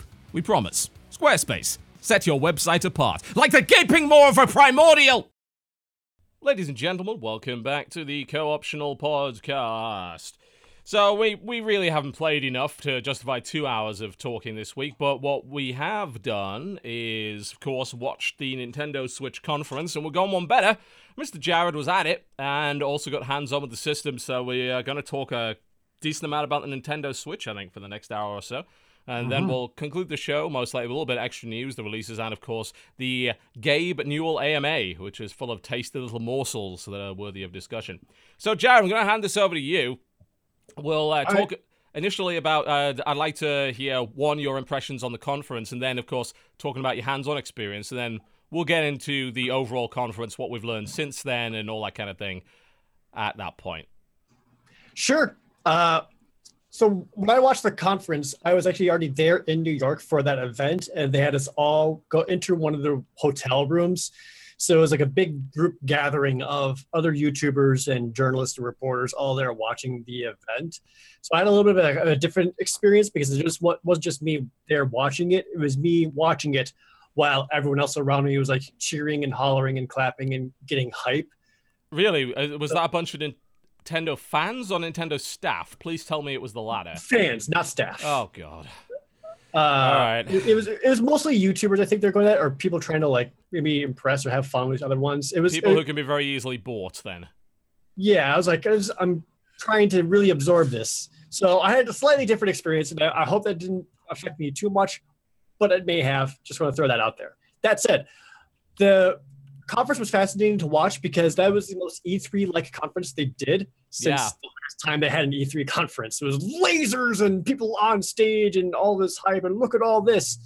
I liked a lot of things they saw. I liked a lot of things that they announced. Super Mario Odyssey looks freaking awesome. Uh, I'm really intrigued by Project Octopath from Square Enix. Yep. Fire Emblem Warriors is probably going to be super neat because they did such a good job with Hyrule Warriors. I liked a lot of things that they showed off game wise coming to the Nintendo Switch. Everything else they talked about with like the Joy-Con, uh, HD Rumble, it has the infrared stuff. Cool. Would have loved to see how that would actually work or any game that would use that because that was not displayed at all. Yeah, I was wondering about that. It was the the rumble was talked about, and I imagine you know we we can uh, we can get scenarios in our heads of how that's going to work. The that whole infrared sensor on the right Joy-Con that res- recognizes gestures. There was no talk at all about how that was going to. What that was going to do, how it was going to work, and I assume it wasn't demonstrated at the show either for you to try out. nothing there that really seemed to use it. I'm really afraid that's going to end up being like the speaker in the Wii remote, where Mm. people just completely forget about it very, very quickly, unless someone comes up with something super cool to use it. But the other thing is, if you, they have a game that does use it, it has, it's going to be a game that has to use just a Joy-Con separated from the screen. Yeah, I don't. That that's that that is a practicality issue, isn't Yeah. it? Because that means that one of the three main modes of using it is going to involve uh, something that wouldn't be compatible with that at all. Right. So th- th- don't expect major hardcore games using infrared scanning. It's probably going to be very much like one two switch, where it's casual multiplayer stuff. It will be fun that way, but I, I don't really expect a whole lot of really mind-boggling uh, uh, ways of this being designed into core games. Can you explain something for me? Because this is something I did not get while watching the press conference, and I'm hoping maybe you had hands on or some. The Ice Cube thing. What the shit was that about? Okay, HD Rumble.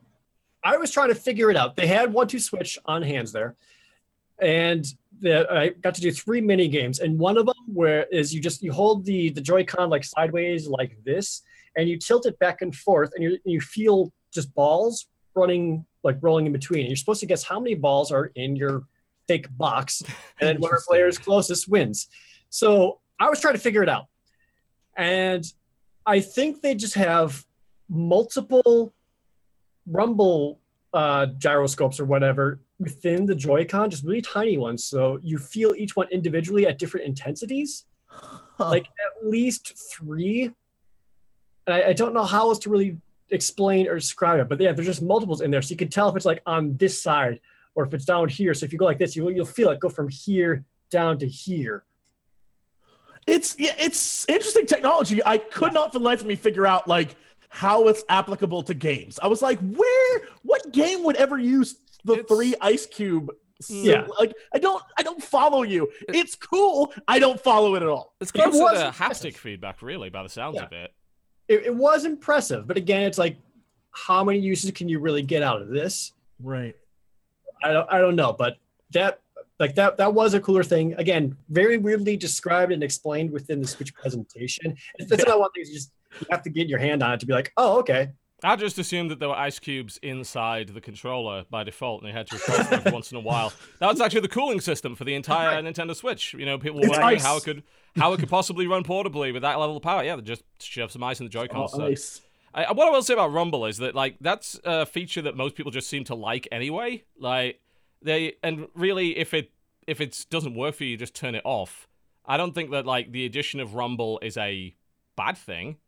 Uh, I just No. don't. I don't know if it necessarily does a great deal. Uh, if we go like down the haptic route and we talk about something like either what Apple's been doing with haptic feedback lately or what Valve did with the Steam controller, I can see the usefulness of it for devices that don't that are more touch based. But for something that has like real physical controls, I think there's definitely some real limitations to what haptic feedback can really do to give Right. you that additional information. That's the whole point of haptic feedback, being able to use a touchscreen or a um the the sort of slidey controller that's on the Steam controller, the the disc, the owl disc, owl's eyes as I like to call them. Uh, they it feels like you're using more of a physical joystick because of the haptic feedback. But in this, you have a physical joystick, so I don't know. I mean, I, I'm okay with the rumble being there. I just I, Like I was thinking about like because it's such a like complicated, almost over the top form of a rumble system that I was trying to think of like what the best. I was like, how could you even? I think Mario Kart is the best way that I could think of of games they have coming, where instead of I'm on the grass now, I'm rumbling. It's one side of your controller because you're starting to go off your the left course. wheels on the Starts to- on the hard shoulder Yeah, on like- the sand. Hmm. You're Yeah, slowly tilting okay. up, and it's like, oh shit, I got to move to the left now because I'm I can see the that. right side of my controller's a little out of whack instead of the whole controller shaking. I- I, can see how that'd be interesting. I played Mario Kart there, uh, but we just did the battle mode, and I don't recall any kind of rumbling like that. But I wasn't going off road anywhere because it was just the battle mode. right. Man, I wish that's. It seems like really obvious to me. Like that's. But if it's not in there, I'm like, where would you use it then? Like it's just one of those things that's cool. I don't know that it will get any use. I hope it's one of those things where like we're too dumb to think of all, all the cool possibilities, and Nintendo's That's my like, hope. Check this out, man. And we're gonna be like, the oh, Nintendogs situation where the, Right. everyone was like the DS is shit until the Nintendogs came out, and then it's like, oh, okay, now I get it. You know, when Right. it comes to the use of the stylus. Incidentally, I was an early adopter of the DS. It wasn't shit. The Age of Empires game that came out on launch for the DS was fucking awesome. I remember I went to the first BlizzCon. The DS wasn't out in the UK yet, so I went to a fucking random game store and bought a used DS with a Wow. copy of Age of Empires and then lost it on the London Underground. oh, I got it back. I got the DS back. Didn't get Age of Empires back though. Apparently that was far more viable and uh, valuable than the console itself. But I yeah, I mean you you may very well be right that it's, it's another situation where Nintendo has to show its usefulness, but the problem is sometimes it doesn't work out for third parties. Uh, it worked out with the DS, but with the 3DS, like I don't feel they showed uh, the usefulness of 3D enough to make it a thing. Was it what Super Mario th- Land 3D was probably the best use of 3D on that system, and that wasn't enough Yeah. to to get No. third That's- parties that's excited. pretty much about it. And that's the actual three of the 3DS is all but moot. Yeah, I, I don't I don't think that's a thing that anyone uses anymore. Like, the hell, that's why they made the 2DS and took it out. Yeah. But and, uh, with the Wii, I, I think with the Wii they they did a pretty good job of it. Although it did result in unholy amounts of Carnival Games bullshit with the motion controller, which maybe Yeah. didn't really help. And th- there were some good examples of the controller being used, like Red Steel 2, I think is a really good use of the Motion Plus Yeah. and they probably got that idea from the Metroid Prime ports. I think uh, from how well the Me- Metroid Prime on Wii is great because loved uh, it.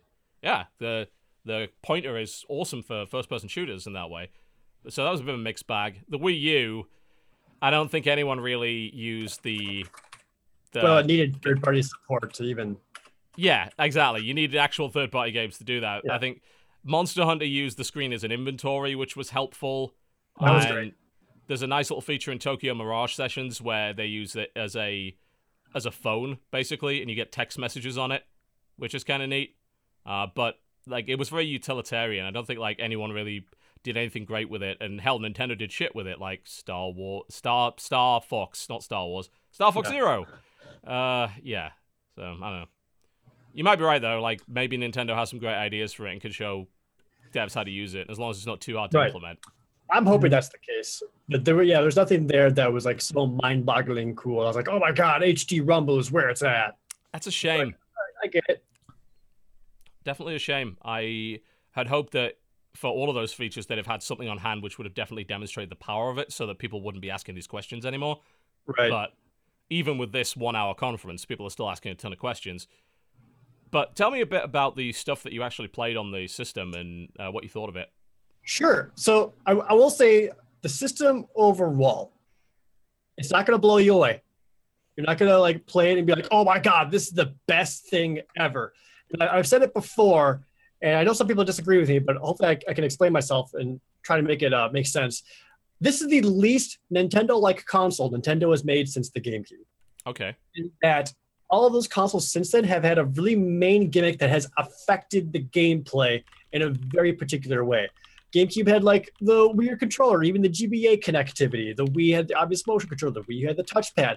The Switch, the main thing is that it's a console and you can switch it to a portable. That doesn't affect the game at all. Unless like there's a game that comes out, it's like, oh no, we have to hide. Quick, switch to portable mode. But I don't think they're going to do that. So like the Switch's main gimmick, I feel just doesn't isn't actually like a gimmick that affects the console itself. So because of that, this is more in line with a a mainstream core console, whatever you want to call it, uh, that they have in the past, which is either good or bad depending how you want to look at it.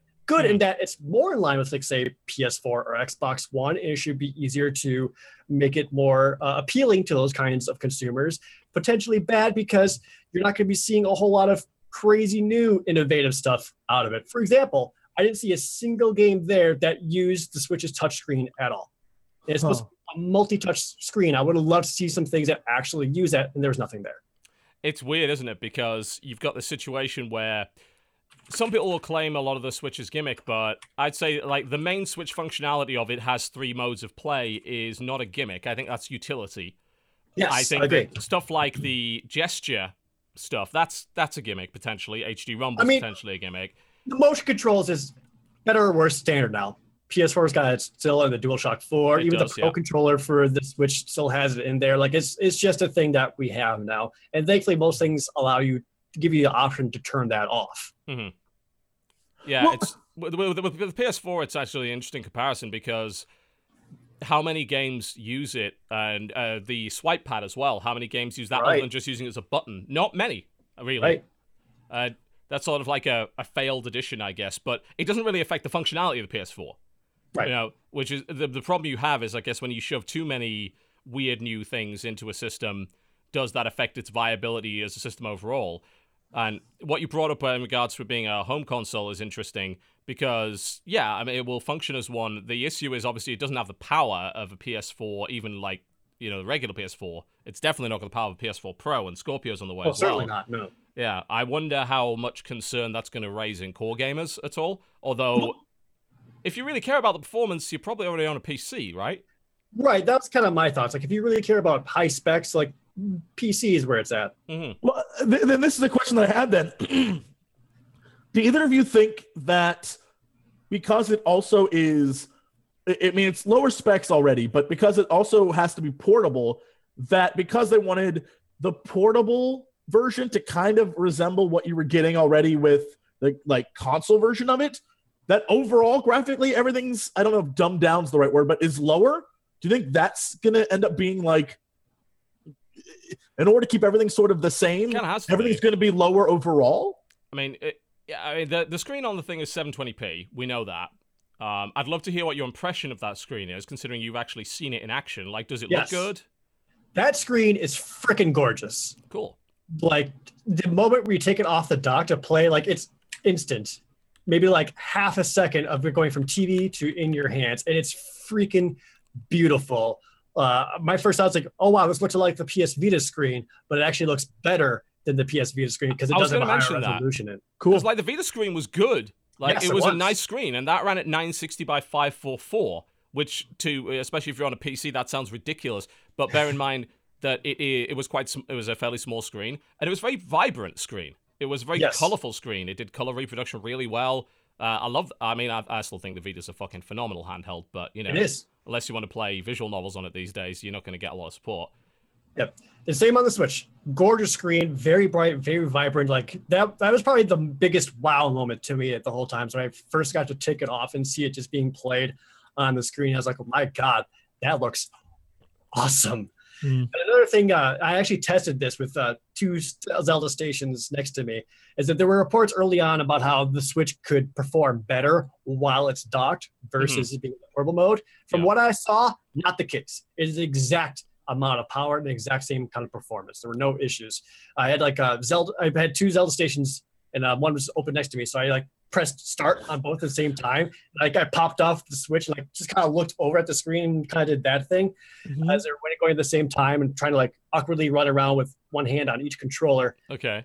Didn't see any kind of performance issues or slight lowdown in uh, processor hertz or anything like that. V- So versus one versus the other. Yeah, it seems like what they're aiming for with their first party titles is parity in performance, but obviously 1080p or 900p versus 720p. And you're going to get a performance boost from that. The Oh yeah, the- it's for sure sharper image on TV. Totally, Absolutely. yeah, but the frame rate is pretty similar. Unfortunately, of course, we do now know for certain that uh, despite what other sites had claimed that they've been told by Nintendo, and it's possible that they were told this or that they were just making shit up, or that the, the reps at the time didn't know, Zelda does not run at 60. It's confirmed to Oh, 30 no. FPS now, which is unfortunate. and uh, considering all the rest of the games are running at 60, that's uh, uh, to me that's bad. But then again, when was the last Zelda game outside of Hell- Hyrule Warriors that ran at 60? Yeah. It still looks awesome. Oh, Like, it's still looks aesthetically, it's absolutely beautiful. gorgeous. It Yeah. plays awesome. Everything I've played Yeah. with it so far, it's a really fun game. So I'm super excited for it. Yeah. uh, I, I do want to touch on this a little bit because I've, I've been seeing reports about this going out for Zelda as well, and it's frankly misinformation. I want to clear it up a little bit. It is absolutely 30 frames per second, and there's a lot of reports out there. It's like I, the people saying uh, frame rate dips and performance issues while it's being played on the Switch, and that's half true. The they had two demo stations set up at this event for Zelda. One of them was a uh, hands-off demo where a Nintendo representative played through it for you, showing off uh, a Guardian fight, going through one of the shrine dungeons, and taming horses. And another one was uh, hands-on, playing basically the literal beginning of the game. But that demo that they had for the beginning of the game that people actually got to play was the exact same build of the game from last E3 that Yes. was playing on the Wii U. Yeah, the build is old, which does Yes. mean that if people are reporting frame dips, it's more likely due to the age of the build, not due to the game. I, I imagine they'll be able to get it to 30 and keep it at 30 stable. With I think so too. And play like I played it at E3. Even at E3, I noticed there were frame rate dips and it chugged in a few places. Even at this recent Nintendo Switch event, where that Wii U E3 build being played on the Switch, I still saw some of the chugs in there. But the new demo build that they had that was uh, hands off direct feed capture that was on the Switch that I hadn't seen gameplay of anywhere before, that ran beautifully. I saw no issues there. Mhm. So the reports, everything coming out saying like, oh, it's oh trucks and runs like crap. Not entirely true. I'm not saying that won't be the case when the game actually comes out, entirely but that was because it was using an older build. Hmm.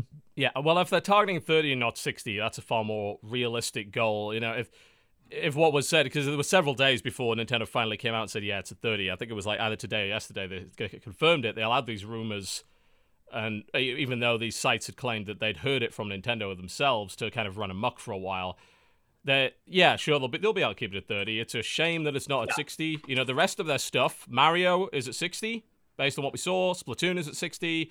Uh, you know, Mario Kart, of course, is because it's been that Yep. way for ages. And I mean, honestly, that's what I've enjoyed about Nintendo's design philosophy with their first party stuff. Most of it is 60. They don't they don't make games to compete on a graphical powerhouse level with stuff that's on other machines, but they pick aesthetics that still look good. That I mean, you go like I mean, I'd say I use the term timeless for a lot of their stuff. Like, um, I, I don't necessarily think that you know during the N64 era that was true, but that was the shitty Polygon era. None of that stuff was Yeah. timeless. But you, the modern stuff, you know, Mario Kart 8 is gonna look good in 10 years. Uh, it's Wind still gonna- 10 years later, yeah, looks of good.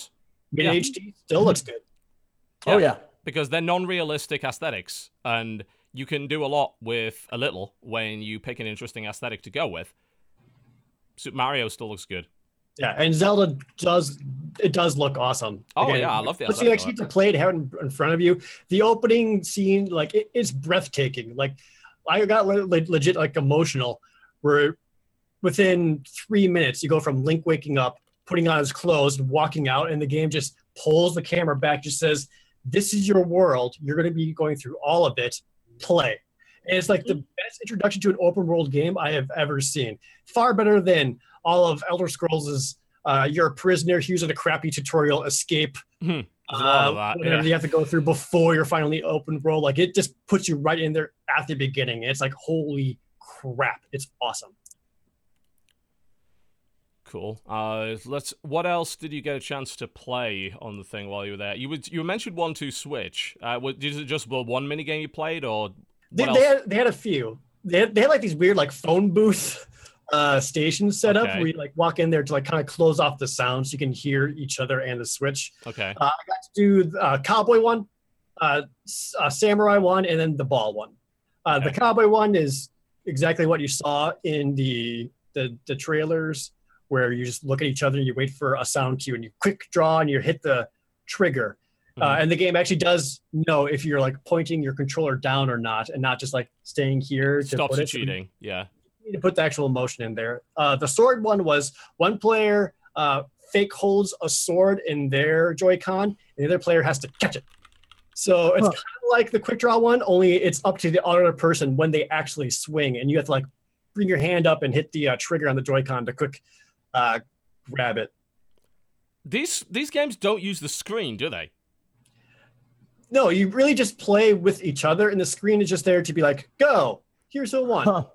yeah That's it's the- interesting That's the whole point of the one-two switch. real interesting because it, it started discussions like i think even like someone from giant bomb brought this up like it's not the usual oh you know this isn't a video game stuff from people who are just super elitist about it they're like no this genuinely isn't a video game because there's no video it's a it's a game sure it's a toy but it's not an actual video game because you need a screen for that Right. I, I mean i guess that that's right but i don't think it matters really Now, I will say about One Two Switch, and I'm sure a lot of other people have already said this.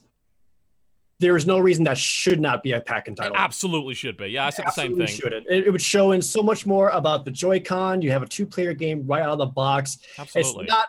It was. It wasn't so fun or so cool. That I was like, I'm gonna go out and buy that right away for sixty dollars or whatever. No way. It, It looks like It worse been a back value than Nintendo Land was. You know, and I Yeah. like Nintendo, Nintendo Land, Land was but awesome. yeah, it still should have been a fucking pack-in with every system right from the start. But it Nintendo Land is good. Like there's some good Yeah. games in there. But this, no, no, not for not for full price. You gotta be kidding me. I personally have no intent of actually purchasing one two Switch, mostly because I don't think I'm going to have a whole lot of people over to play these very casual two player games with. But if if you're in a household with brothers or sisters or family members you want to play with, absolutely great game that way. But it's very hard to justify paying that for that separately from the console itself. I have a feeling they're gonna plunge the price on that real quick. Like I don't think Probably. I don't think that's gonna shift units at all. Uh, if they'd maybe put uh, it, it, it because it, there's no video element to it, they can't even exploit the fan service aspect of it. Like Nintendo Land Right. uses Nintendo IP. You know, there's a Zelda game and a Mario it's game like and there was a like lot of development costs in graphics. No, there's apparently Very literally little none. development cost. Uh, even If if, even forty dollars is not worth it. Twenty bucks, I would buy that in a heartbeat for twenty bucks. I, I go closer to ten, but you know, regard, regardless of that, though, I mean, it- hey, you if what they should have fucking done, if they wanted to encourage people to use that damn uh, online system of theirs, and maybe they will do it when they kick in the you've got to pay for this. I think in July they said or August. Uh, give one two switch away uh, in the first month and let people fucking Oh, keep it. Out of so out of all of the launch, because speaking of launch titles, out of all of them, and let's like go only through five of them, right? Yeah, Yeah, yeah. Like day one launch or not launch window. Uh, If we're- I we're mean, talking even launch more- window. We can go through spring. Uh, just looking at this, I imagine Breath of the Wild is going to be the big reason people buy this console. Just Yes. It's gonna be the same as the Wii launch, man. I was working in a game at the time, and I was selling those fucking systems, and fuck my, at man- my manager left me alone that day. Literally, like he didn't come into work because he knew what a nightmare it was gonna be. Fuck him for that. He actually got fired later Wow. for stealing from the till, so he was a fucking crook. But there you go. Ah, retail. but How like I don't miss going you. going through there though, it's That like was sold. Breath of the Wild, which is going to be the big draw. Did Mm-hmm. you play Bomberman? Was because I I don't. did play Bomberman. Is it good? It's Bomberman. It, I mean, Oh, we only, only play the battle mode. Up to eight players on a single system is super cool. Uh, Not as good as ten on the Sega Saturn. Saturn Bomberman. Fucking the the Saturn Bomberman was awesome, and all the Yeah. different Hudson characters are super cool. Damn right. Uh, but it was a very much Super Nintendo uh, Saturn era Bomberman, where it was like top down view. Uh, we did like one of the classic battle maps. I knew all of the power ups right away. It played just fine. I was using one of the Joy-Con controllers, even like the weird middle stick. Played just fine. You could choose your different Bomberman colors, and each one has like a different personality. I played as Blue, who looked like he just wanted a nap the entire time. Cool. And he was like totally nonchalant about winning. He's like, "Oh, you guys blew up. I guess that means I won." You can also, you can uh, also like change like the little dongle ball on their head. They didn't have any. That's another thing you can uh, change. Uh, it, it was Bomberman. I have no idea what the single player is going to be like. If it's going to be a campaign, much like uh, uh, Bomberman 64 or Bomberman 2, I think even had one. I don't know what that because they didn't have that uh, on display. Bomberman, super fun. Thirty to forty dollars tops. Yeah. yeah. Currently pre-order for full price for that. there's, there's probably a lot of placeholder prices. I'm Yeah, hoping. 60 for Bomberman. No, No, Not not, a chance. That's uh, and especially bear in mind the Konami logo Bomberman on a games on. Game was weird. Yeah. I mean, there's Hmm. probably virtual console versions of Bomberman, and say they all pretty much play the same. As long as you're not playing Bomberman Zero, oh Jesus Christ, kill that Right. game with Like, anything you can find. but like going through the rest of these, I mean, those two I'm really interested in. Uh, then we, but the rest of them, Just Dance, don't really care. Don't. One Two Switch, like uh, if it was with the console, great. Yeah. But I'm not gonna buy it. No, Skylanders, whatever. No one Uh, was playing Skylanders there. no, of course not. It's that's available on a bunch of different systems anyway. Yeah. Chances are you're not going to March. rebuy it. And March's I Am Setsuna, which exists already, That's which is they a good Only- game. You should totally play it, but you can play it now. Yeah. Um, Tetris is coming out, and Puyo Pop and Tetris. I didn't get to play that one. I saw some people playing it. I only saw him like at one point playing Puyo Pop and then was playing Tetris. I think it's just two games in one, more or less. yeah, Okay. I mean, that's not Um, that's not a system seller anymore. I'm afraid. yeah, snip, Maybe it's what 30 snipper years ago. clips. Stupid Clips is awesome. Is that fun? What is Snipper that? so cool. So this is a uh, cooperative puzzle game where you uh, your little pieces of construction paper and you can rotate your bodies. And if you lay each other on top each other, you press a button and you snip that portion off the other person. So some of the levels will be like, here's a dotted line. Fit yourself into there. So you have to like rotate your bodies to snip off each other so you can fit within these dotted lines. So it's a lot of communication based stuff where you have a, like a single screen of a puzzle, but the game doesn't explicitly tell you here's how to solve the puzzle. So the ones I saw was uh, Rick, you clip each other into like a little J shape or into like a box, and then you both get into it, and the game's like, good, move on to the next stage. And the next stage was like, oh, here's a heart. Figure out how you can fit into a heart. And you realize, oh, one person can't only makes up like a three fourths of the heart. So you need to get two people like in there to lay over each other. And then the stage after that was just a, a basketball hoop and a button. If you press the button, a basketball comes down. And you're like, okay, well, we gotta get the basketball into the basketball hoop. So we we like I, I clipped them so that instead of like this square part of the head, it was clipped in such a way that it became like a little scoop. Jumped on my head. I pressed the button. The basketball fell down onto the head, and then we like walked over, and he like tilted so that the ball would go down into the basketball hoop. It was just a really cool puzzle game, very charming. It's up to four players. It's another one of those that actually makes really good use of just pulling out the Joy Cons from the sides and playing it. And It's one of the. It's a little Nintendo developed game that's going to be digital only by the sounds of it. Uh, there's no. really? Oh, Yeah, according to what I've looked up, there's no confirmation for physical edition yet. They're looking at like a twenty dollar downloadable title. oh, And- that's awesome. I mean, I think that is a good thing. I mean, I made the argument up to this point that like this machine's probably going to be like a indie co-op or couch competitive machine. Like, and if if Nintendo is actually making games of that model, that's good. Like that, that's a good way Yes. to lead the way. I'm hoping they're making a lot of those sort of smaller um, games that really make use of that. Yes, between between if I had a choice for like a launch day multiplayer title, I would absolutely take Snipper Clips over One Two Switch any day. Yeah. Snipper Clips is so good. Yeah, you have to wait a few weeks after launch to get it. It is within the launch window, though. All right, yeah. Well, don't forget about that one because I highly recommend that one. That was great. Cool, good to know. Uh, the other two, the other two that are coming, well, three. There that I that I'm really interested in these three. First, Arms. Did you play that? Arms was the very first thing I played. More fun awesome? than you would expect. it looks good. So I, It, I loo- it looked like a weird cartoony version of Virtual On to me, especially in the way that it controlled. it more or less is. I do have a I have gameplay videos of all of these over on my gameplay channel, Pro Jared Plays. If anyone wants to see more to get more uh, thoughts on it. So, arms, big thing that people don't realize. You don't have to use motion controls. There are Yeah, options to that's play the game without motion controls. Now, Yeah. there we we had to use motion controls because they wanted to show off the Joy Cons. So I had I had the Naturally, two Joy Cons uh, with the uh, wrist strap attached to it, which isn't just a little thing that ties on. It's actually a whole like shell that clips onto it and extends the Oh. shoulder buttons so they're a little more comfortable on your thumbs Okay. that was one of the things I actually liked about the uh, the wrist strap connectors. So you hold it like this. You got two buttons: a ZL, ZR, L, and R. Uh, L did a dash. R did a jump. You hit both at the same time to activate your super ultimate move. Uh, and then for controls, which works surprisingly well, is like you tilt them in the directions like go left, go right, forward, back, uh, jump, push them together to block. Uh, and then to punch was just punching forward, or you can twist your punch so your arm went that way. One of the things they did with that that gave the game more depth that I wish they showed off more in the actual initial trailer was that between each each round you can change weapon on your fist. Oh, they have different properties. okay. So it seemed like each character had like a standard boxing glove kind of punchy attack.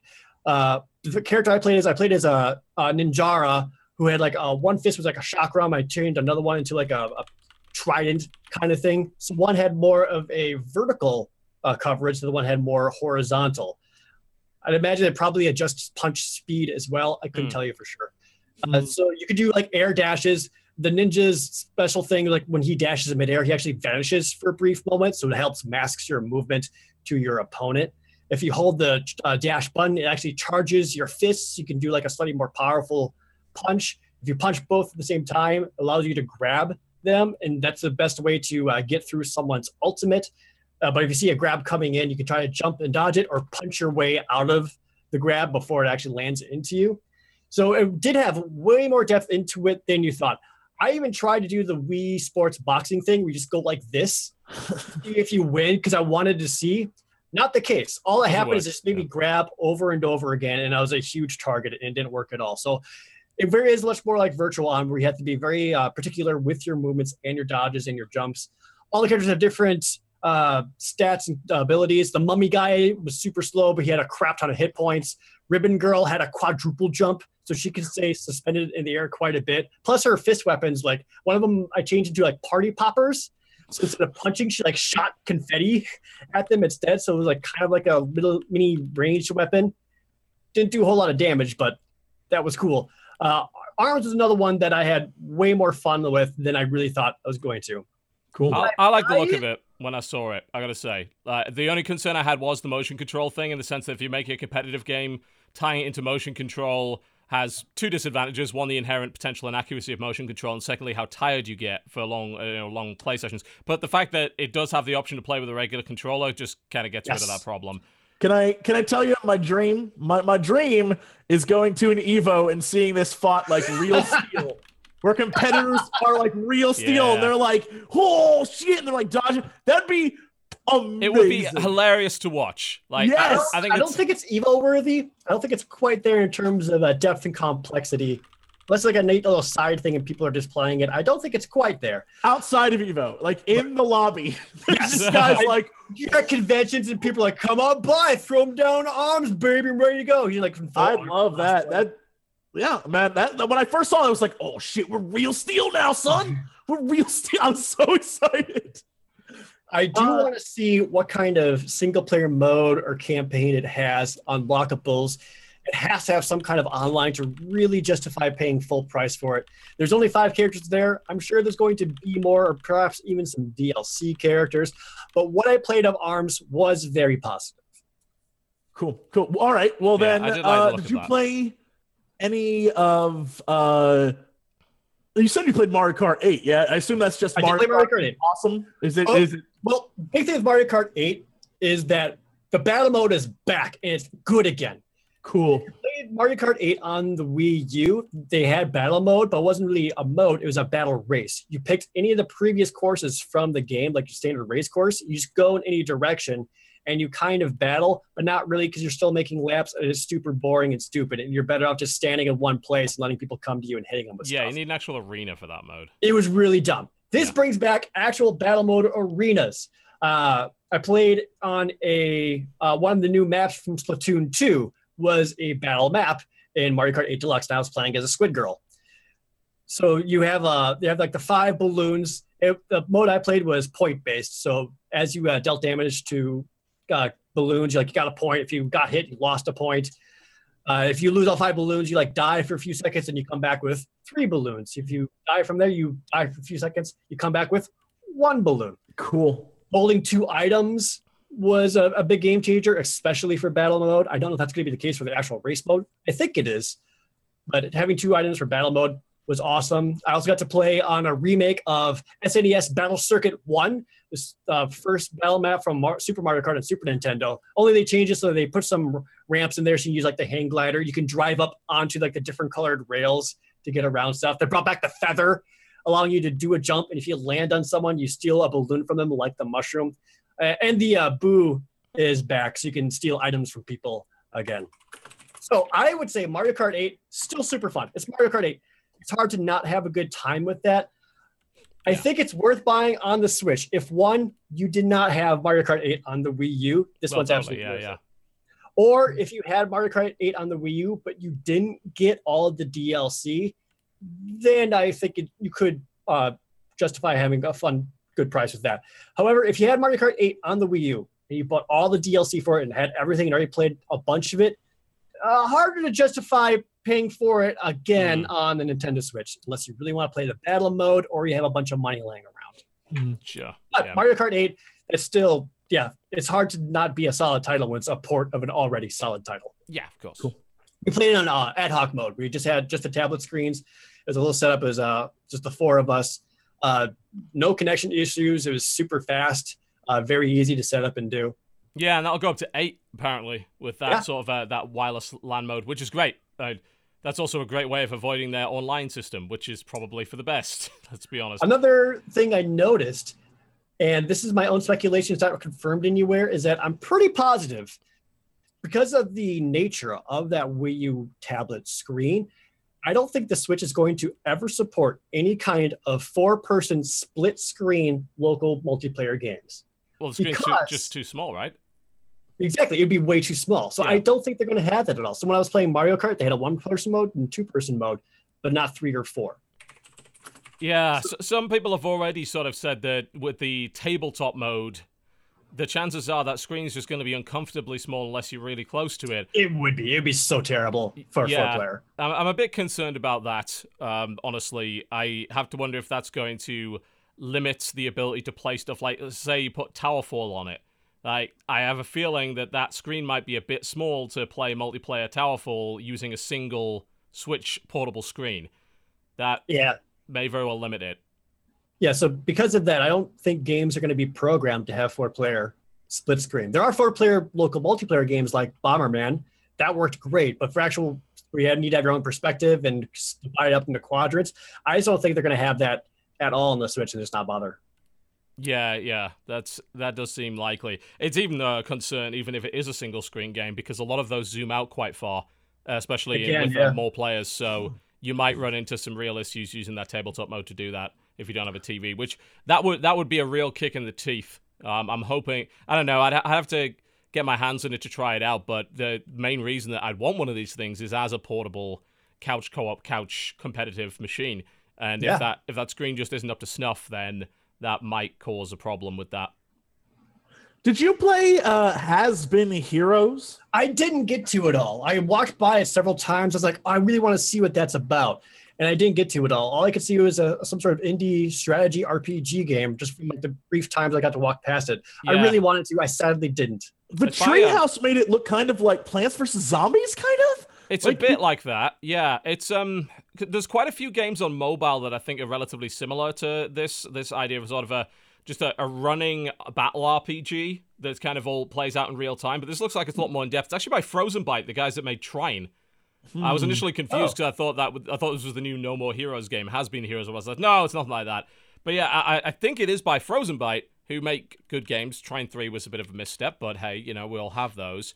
Um, and it does look like a more complex uh, strategy action version of those mobile side-scrolling RPGs. Uh, so I'm, I mean, I'm in on that, but it's also multi-format. It's coming out on uh, All right. PC, PS4. It's not, it's not an exclusive or anything. Uh, Hmm. yeah, did not play Has Been Heroes. I played Disgaea 5. How's that? Disgaea 5. It's this guy. Right? I mean, all right. Yeah, I guess you're right. Looked great. I, I don't not much more to say about that. There Yeah. you go. this guy. Uh, the other main big one that I also played there, uh, I also played Splatoon. Splatoon 2. they had a, it was a very limited demo of that, right? Because that's not out till summer. It's not till the summer. So yeah, it was very much a demo. They had a single map, which is the first map they showed in the Splatoon 2 trailer. And they had four loadouts you could choose from. The classic splatter shot, the roller, the sniper rifle, and the new dualies uh that weapon. Splatoon is super fun, you guys. I don't know how much you got into it, but I really enjoyed Splatoon, and Splatoon 2 was just as much fun. Uh, I was playing on the Pro controller, and even on, on the Pro controller, they still had the motion controls on. So it was, you know, right stick to turn left and right, but you can still use this to aim. Of course, you can turn it off, but yeah, even the Pro controller just has the uh, motion controls in there for aiming. Hmm. It worked. It worked great. I won a prize. I took first overall for my team, so I Got a little bias. Look at it. squid boy. There's, he's for he's it. being bribed and like in that game. The little squid boy thing.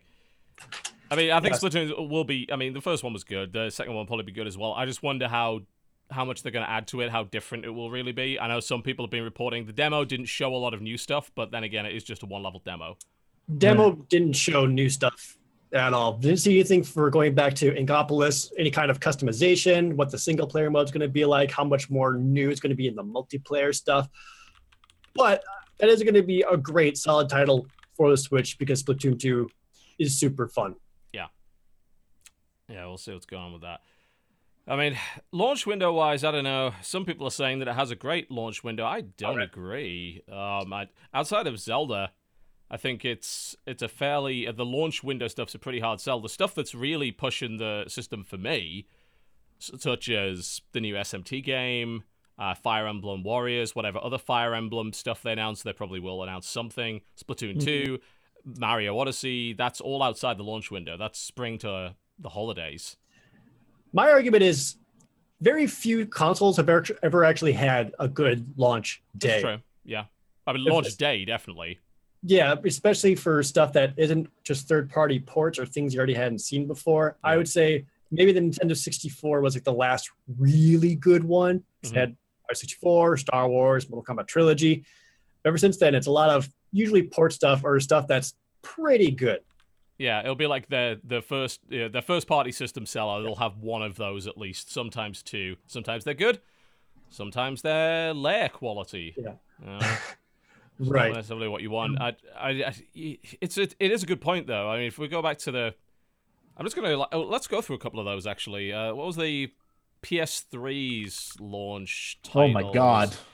Um, because I mean, I thought that was relatively strong. Uh, I'm just checking here. We'll, we'll look at the United Just States launch. Was it was it Killzone? Uh, their big one was Resistance: Fall of Man. That was their big. Resistance. Yeah, which was good. Um, they had. Yeah, actually, this was a fairly weak one because uh, I remember they had Genji Days of the Blade, and I loved Genji on the PS2. I thought it was a fucking awesome game. Days of the Blade was a huge fucking disappointment. That's the giant enemy crab game, by the way, for those who don't remember. This thing also came out at six hundred dollars, which didn't help it.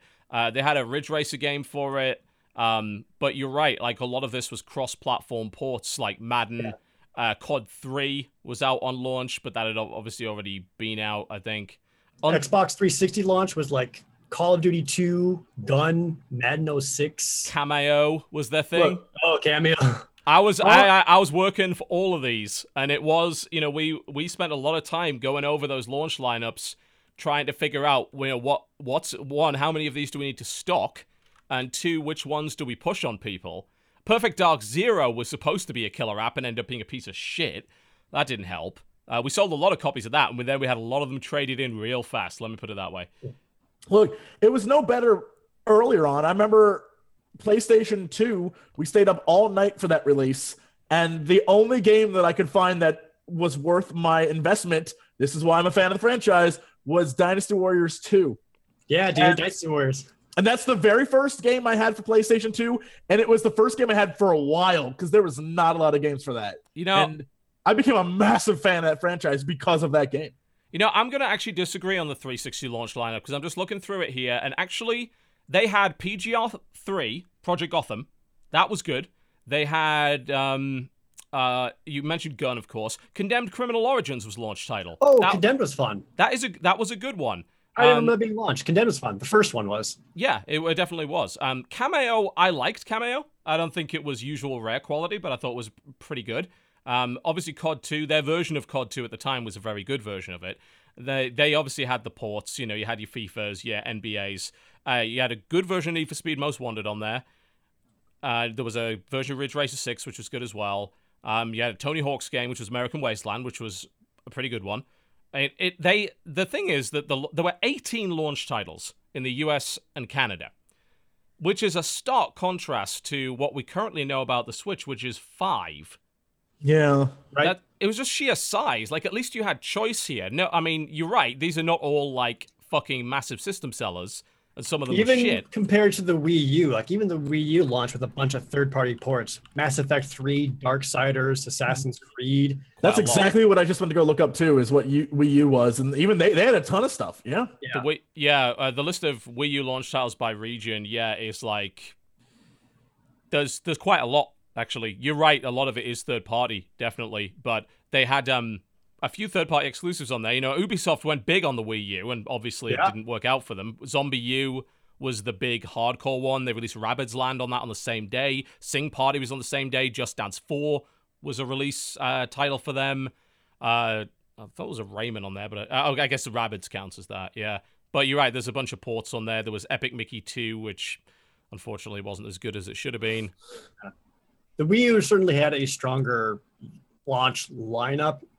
Even if it was stuff that was available on other systems, but just in case you missed out on those. Yeah, I mean, I don't think there's anything necessarily wrong with that. Um, I think honestly that's even better for the Switch, which is actually disappointing that we're not seeing a lot of it because of the portability.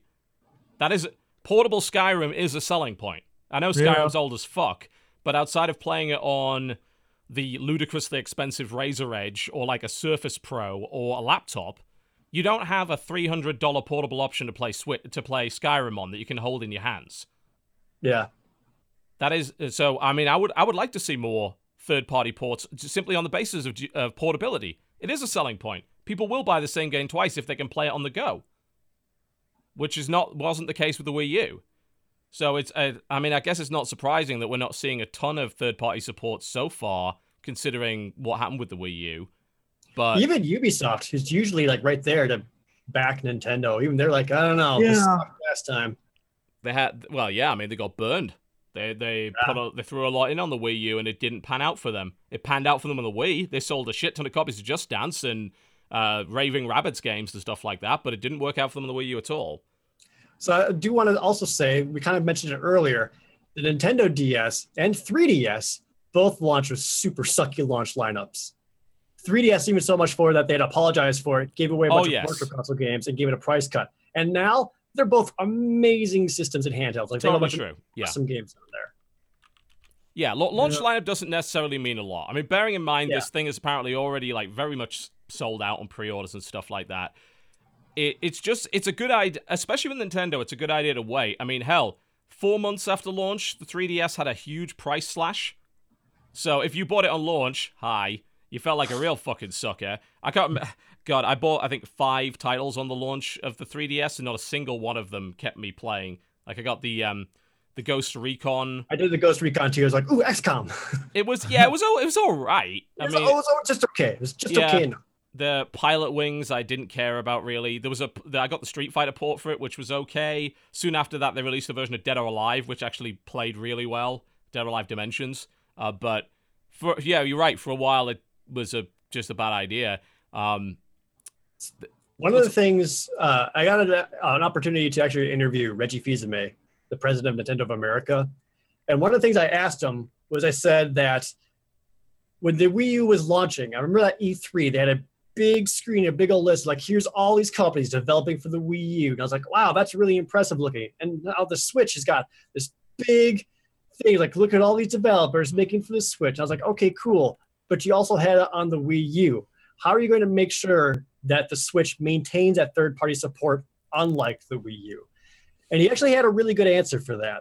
And it was basically came down to uh, they screwed up because their online system was so bad. He was basically, he said, developers like to be able to uh, monetize the things that they release and continue to monetize off them from DLC or multiplayer or keeping people playing it. And Nintendo's uh, online infrastructure for Wii U just wasn't good for that. People couldn't like make expansion packs very easily or do a whole lot of season pass stuff. So bollocks. yeah, that's one of the It things. makes sense. Yeah. That's one of the things he said they're keeping in mind going into the Switch is having a way better online system. Wish they would have showed something or said something about it, but I guess it's better.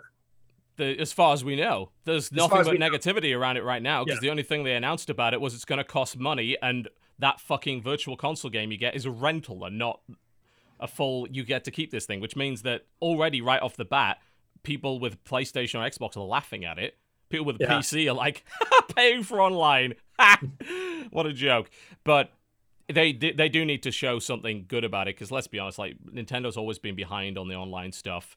Um, they still don't have a unified account for everything. I wonder what they're going to do about transferring maybe Wii U Virtual Console stuff over. I mean, hell, you had to pay for an upgrade for some of them if you wanted to get it from the Wii to the Wii U, and without the unified account, you had to go through all sorts of bullshit to get all that That's done. another thing I asked was uh, how many times do we have to keep buying the same damn virtual console games across all your platforms until it's tied to the account?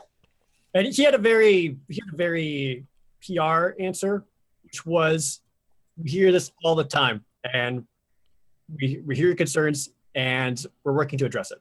Like, Good. I would hope so. Yeah, because Yeah. remember, you could play your old Wii games, uh, your Wii Virtual Console games on the Wii U, but you had to load up the Wii virtual environment in that to get to them. It's like that's a lot of steps to play fucking Super Mario. yeah, That's a little excessive. but they're aware.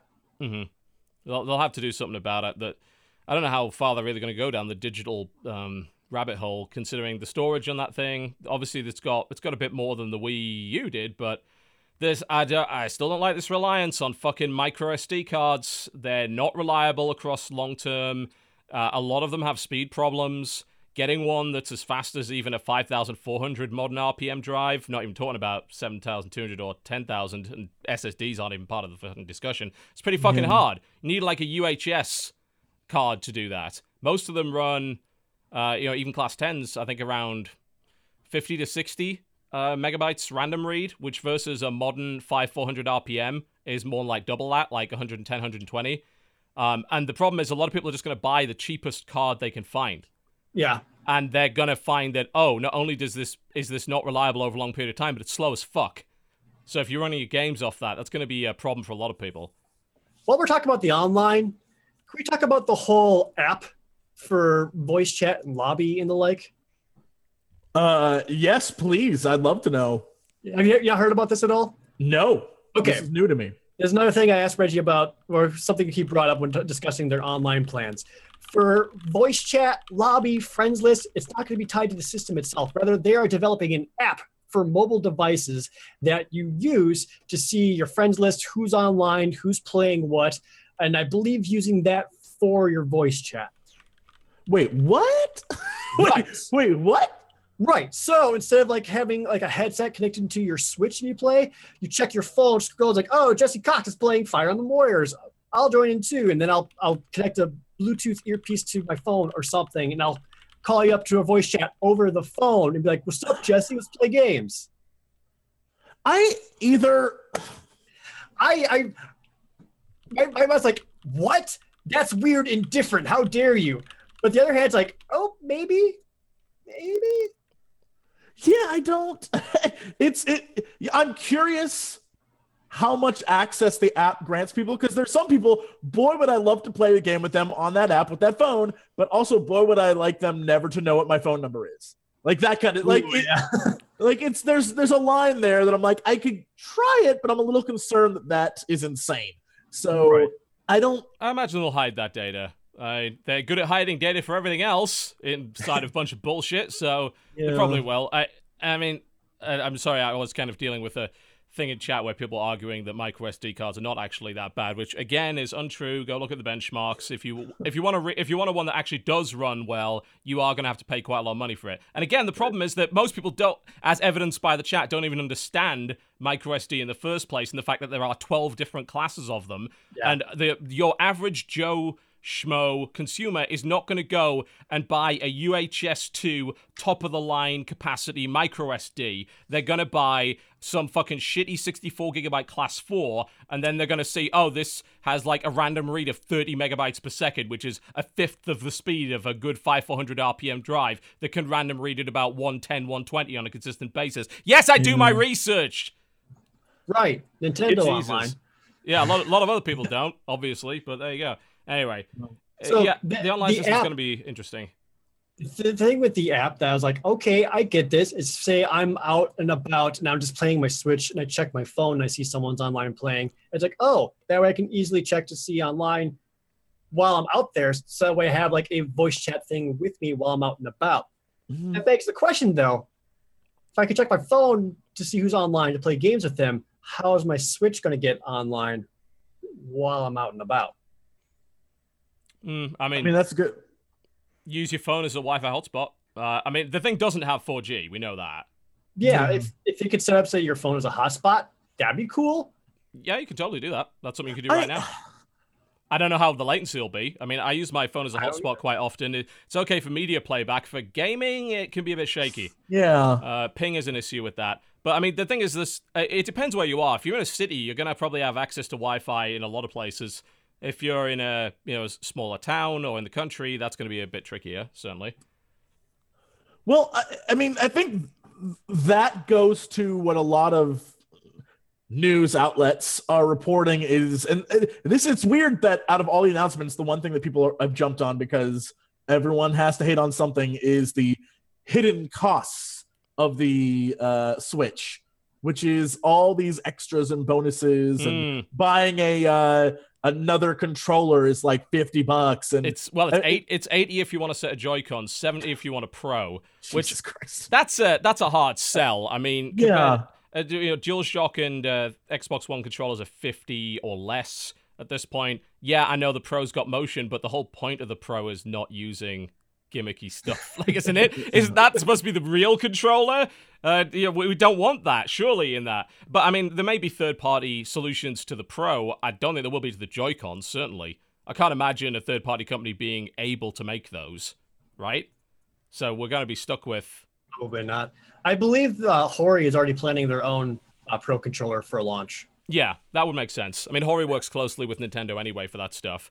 But yeah, Yeah. for Joy Cons though, it it is yeah, it's it's gonna be a it's, that does cost. I mean, the ninety dollars for the dock is the stupidest, and not a lot of That's people. Are, really stupid. There is nothing in that dock. no, the there isn't. No, there's not. Well, fun story. Well, I was uh, doing the uh, the Zelda one. And I was trying to move things around. I actually looked at the system, and the dude there even told me about it because uh, all the tablets had like a metal plate on them and a big heavy steel cord tethering it to like a table or desk or whatever, so people couldn't run off with it. Yeah. And he was showing me how, in order to actually uh, attach all those cables to the uh, dock, they just had to straight up cut out a chunk of the plastic around on the top sides. They have like the cord going into it, so it looks really nice. Okay. And I looked at it and I'm like, there's nothing in there.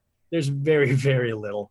So like it is just like a cheap, uh, flimsy plastic dock just to set it up to play it on the TV. And the fact that it is ninety dollars is very stupid. Yeah, I don't. It's interesting. I, I guess maybe that goes to the we're gonna make it two ninety nine, so We're gonna make up everything for it else with is margin. we're gonna nickel and dime you for everything else. I don't know. It just seems It's not a good idea. We've seen what happens when people. I mean, you know, the, a lot of the what happened to the Vita probably had quite a lot to do with the price of the memory cards for it. They I'm tried sure to did. nickel and dime people on that, and they got burned for it. Uh, in this case, it runs on regular micro SDs, but if you're gonna nickel and dime people on the accessories, especially for what seems to be a bit of a multiplayer focused console, you're in for a bad time there. Yeah, especially when you're talking about this game has eight players and this game can do four, Yeah. this can do six. All that requires a ton of extra money to get just another little tiny dinky controller. That's My argument is your friends can buy their own shit. Let them bring that over. I heard this is the exact same argument when the Game Boy Advance connectors were coming out for the GameCube, like Final Fantasy Crystal Chronicles or Legend of Zelda Four Swords. I was like, I gotta buy four GBAs and four connectors. Like, no, So, if you have no, friends, you- make them buy their own shit. Exactly. That that that Uh, is true enough. Yeah. If if your you know your friends also have Joy Cons there now, you've got four of them, which is probably Yeah. going to be enough. You know, you got two each. Uh, yeah. I I- I think it's it's mostly the dock and the Pro. I think you can justify eighty dollars for a set of Joy Cons because you know there's a lot of tech in there. Sure. Okay. The- I don't the- think I would personally buy an extra set of Joy Cons probably not. I unless mean, I that- lose one. Yeah, I, or one breaks down or whatever out of warranty. I don't, I don't know.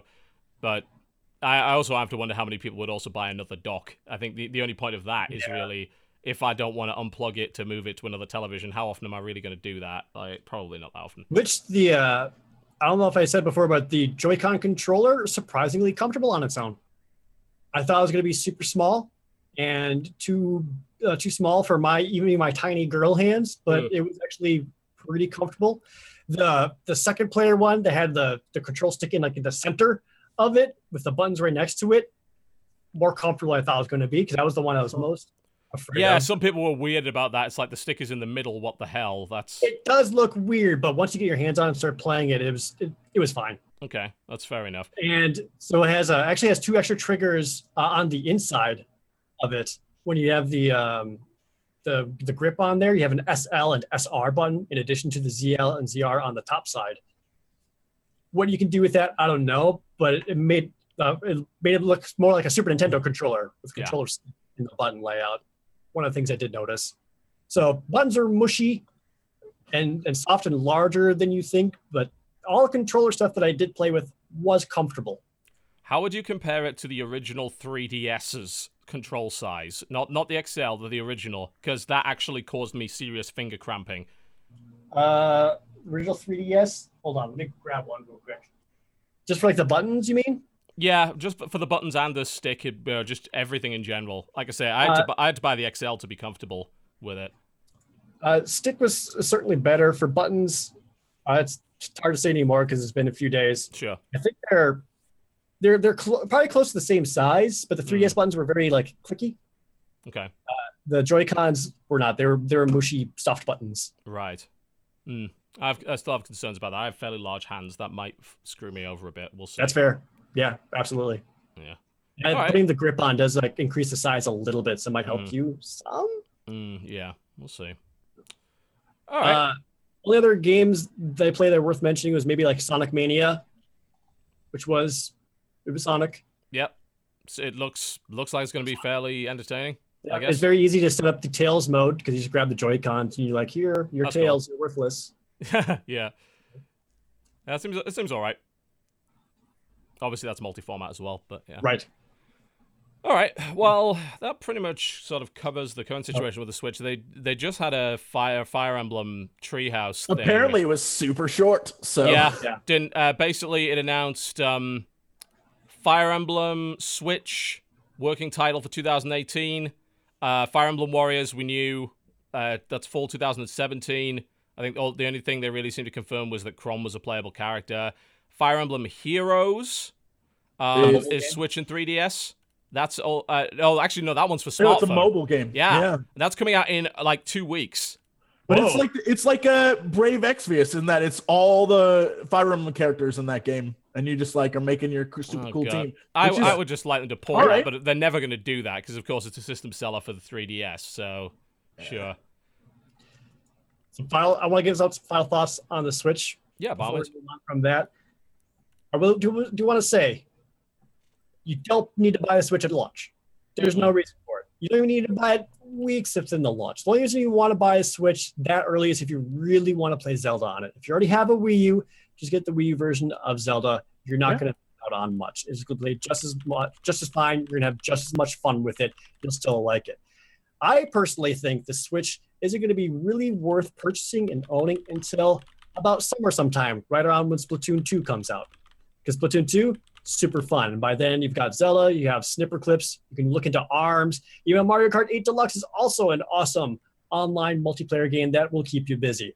If for some reason that isn't enough for you, by holidays when Mario Odyssey comes out, yes, absolutely. Mario Odyssey, it's a Mario game. It's going to be phenomenal. If Mario Odyssey actually comes out this holiday, because I remember them saying that for Mario Galaxy once. hmm Yeah, they, they So- may very well delay it.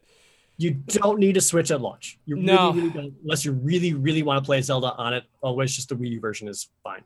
Yeah. Zelda will shift the units, and uh, as you said, I, I, I do wonder how many people just buy the Wii U version. You know, if they're already Nintendo fans, already own the Wii U, but that they're still going to buy the damn Switch on launch in the first place if they're Nintendo fans. So I don't know. We'll see. Um, I, Yeah. I'm probably going to wait a bit because there's nothing on launch I actually want to play. So I'll wait, you know, a good few months and then see if it's worthwhile there. Uh, I do, of course, want to see more about the online system, and please Yeah. don't suck. I mean, But you if know, you get it early, get Snipperclips. I'm telling you. Good to know. Cool. All right. Well, considering where we are right now, I think we're just going to run all the way through to six at this point. So let's move on, unless anyone desperately needs to leave for a couple of minutes. Are we good? I'm all right. Good to go. All right. Let's move on to the uh, Gabe Newell. AMA. Uh, so of course, Gabe Newell, the founder of Valve, big head honcho of Steam, and all that. That he did a AMA on Reddit, which is an Ask Me Anything. So basically, a big Q and A, and there were a lot of fairly important points that were brought up, as you might imagine, as a result of this AMA. So there's a few things that I'd like to talk about and discuss. Let's see. I'm going to scroll down here and uh, see what the you know the first really interesting one was. Uh, ah, yes. The first really interesting one for me was the, um, the discussion of uncensored games on Steam. Uh, so the poster pointed out that games like Gangthan of the Golden Lightning and Lady Killer in a Bind are being sold on Steam already, and you could argue that they contain pornographic content. Mm-hmm. And there's been a lot of games that came out of Steam up to this point that had censorship uh, to take a lot of that content out. And some of them have uncensored patches that are available outside of Steam. They're just not allowed to host them on Steam itself. And of course, some are just well, you know, you can't, you know, have the have this degree of nudity in it, and so on and so forth. Um, so it's becoming a big issue because of the large amount of Japanese visual novels and erotic games that are ending up on Steam. Uh, so the question was would you ever consider allowing uncensored video games containing pornographic content, or where do you draw the line? Right. Uh, his answer was fairly short, but it's worthy of discussion. He said, in principle, there are two problems to solve. The first is completely uncurated distribution tool for developers, and the second is a tool set for customers to allow them to find and filter content, and people are an instance of content, most obviously in multiplayer. That's a weird sentence. That is best for them. Uh, so what he seems to be saying out of that is they're not fundamentally against the idea of adult games, as it were, but in order to support more of them outside of the stuff they're carefully curating, like Lady Killer and a Bind, etc., they would have to have a more robust both publishing system and filter system in the client, so that people that didn't want to see that didn't see it, etc. Right, because uh, and I can imagine the backlash that would occur if just you logged in one day in the front of your there was like a like boobs the game and you're like oh my Yeah. family doesn't want to see this. Like I can understand that. So he makes a valid point. I think it would be great if they could find that sort of like yeah it does exist for people who want it but we're not going to dump it on the front page Yeah, They have or, an or adults just only section of Steam where they Yeah, do follow like the a not? Leisure Suit Larry route and like you have to answer three questions that only old people would know. Yeah, Yes, to that actually get into one. it. It's like, what does VCR stand for? No good anymore, Yeah. man. We got Wikipedia. That's a it used that used to be a foolproof system of stopping Yeah. kids from playing it, but no, that was ingenious back in the day. Uh, that and Code Wheels, incredible. Uh, Code but- wheels. But what it does do is it also gives them the ability to say, well, this kid went online and looked up those answers and he went in there. So clearly his intention was to get into the system. So parents, if you're angry, be angry at him, not us. Yeah, Yeah. you've got you need plausible deniability. I mean, Yeah. th- there'll there'll obviously be some kind of age gate because everything like that needs a uh, age gate in certain countries. How strong the age gate is will be interesting because, of course, ninety five percent of people were apparently born on, born on January first on Steam because of those, the stupid little age gate things that come up. Um, I think an adults only section is a good idea. I mean, uh, because as this guy's pointed out, there's already games that have crossed that line, and also a point that a lot of people don't usually bring up because who the fuck buys these on Steam? Steam sells movies now, and a lot of mm. those cross that line in many ways when it comes to the content. So it would be hypocritical, certainly, and inconsistent to allow movies that have content like that and not allow games. And more to the point, it's ridiculous that there are so many restrictions in that re- sense in the first place. You know, it's an outdated idea. It's something that retail stores basically capitulated to, but outside of a physical retail store, you don't need to capitulate to that. Right. If you're a digital store, there's no need, and it would be good, I think, for Steam to implement that system. But they are correct in the sense that they don't have the facilities for it yet, which is a problem with a lot of stuff on Steam. I mean, he talks about content curation. That's, I mean, content curation on Steam is already a huge problem. The curator system sucks. I tell you that as the Yeah. person that's got the biggest curator on there. It's shit. I feel like they need to worry about all the shit games before they need to worry about the titty games. Which is a great segue to the question No. about shit games. Yeah. Right. um, because there was that. I'm just I'm just scrolling down to find it. There we go. His answer to this was uh, a little evasive, let's say. Uh, so this question came in, and they it mentioned the statistic that nearly 40% of all Steam games were released in 2016, which is true.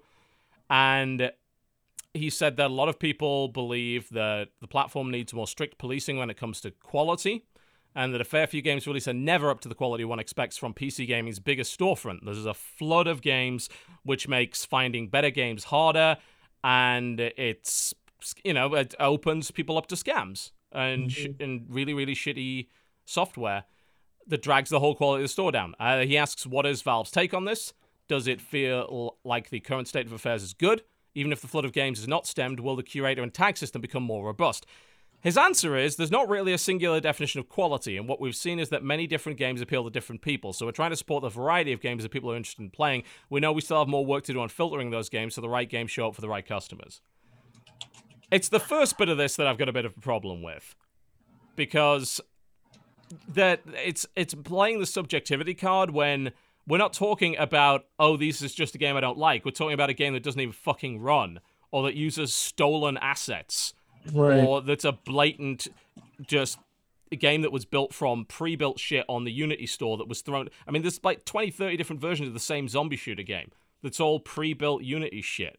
Uh, these asset flip games. There's games that are designed solely to get idiots to buy them for a dollar to get the trading cards. And the problem I think I have is that Valve has a vested interest in allowing those to continue because they make money off of that. That's They what I was going to say. the Yeah, they have no system. interest in being like, sorry, we we're going to get rid of those because it's still money.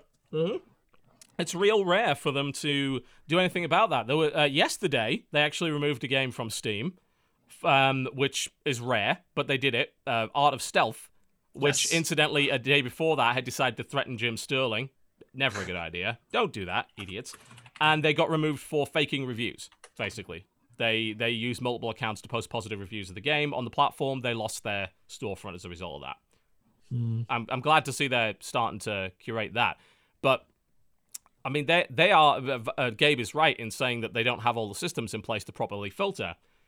I mean, you're right about that, but will you ever have all of them in place to filter out all of that shit?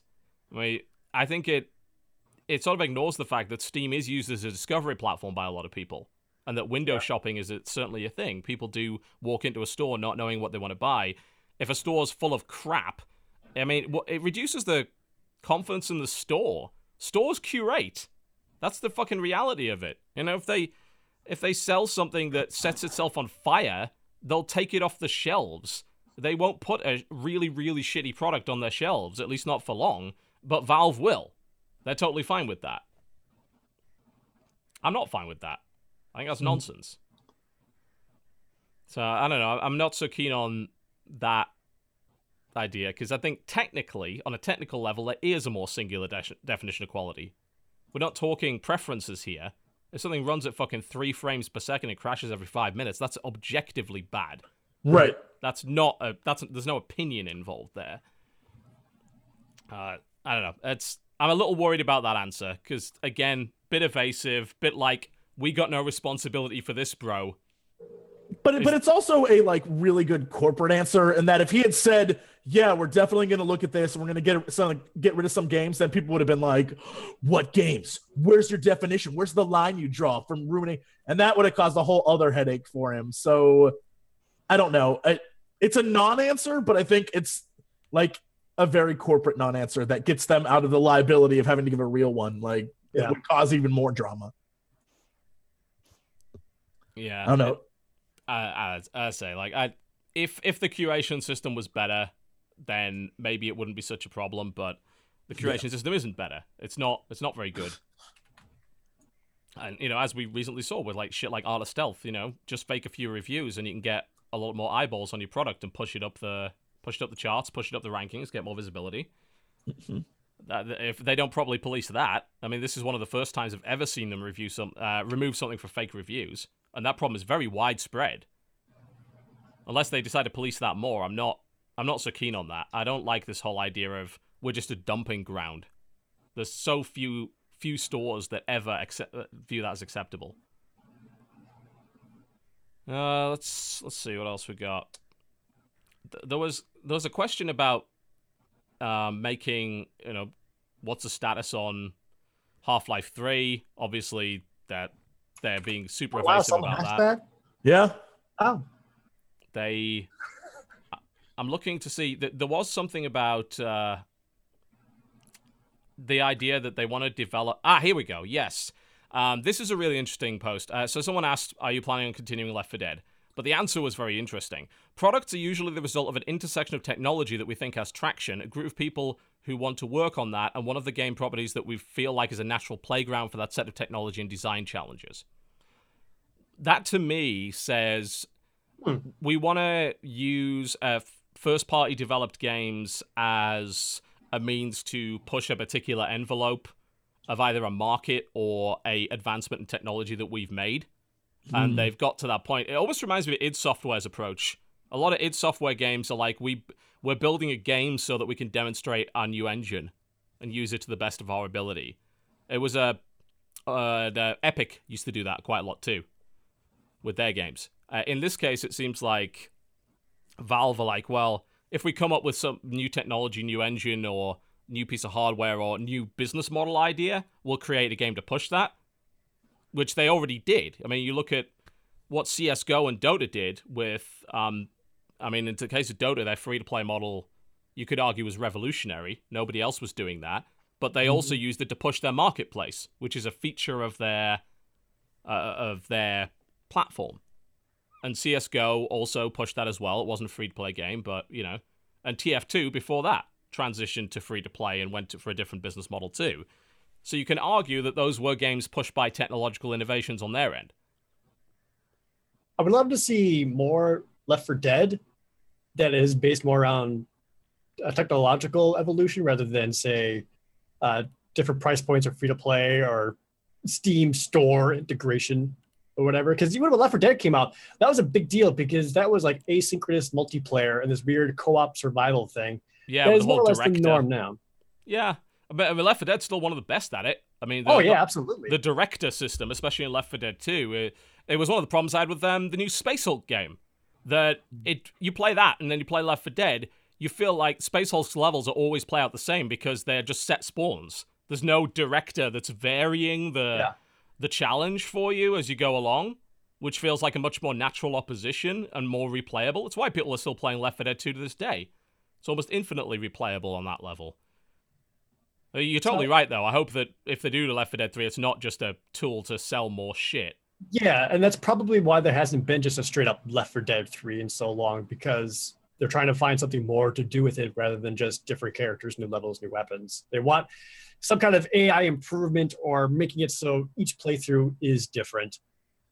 I, I would love to see it so that there's actually uh, multiple pathways that you don't know what way you're gonna go every time. Like uh, like almost kind of a benchmarky. Like you go, you start up at one point one. By the time you get to like the second checkpoint, you end up going through point four. Branching just- paths. Yeah.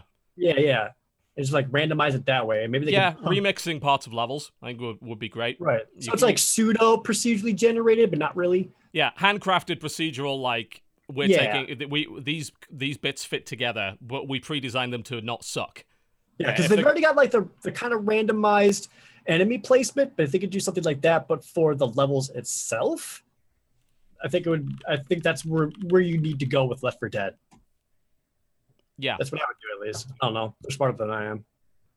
Yeah, I, I, I agree. I think that's the right way to go with it, and it it does speak to their their sort of philosophy, I guess. Because if you do take their previous games in context, then you can understand. Oh, actually, yeah, you this stuff kind of did make a decent amount of sense uh, because it was pushing something technologically.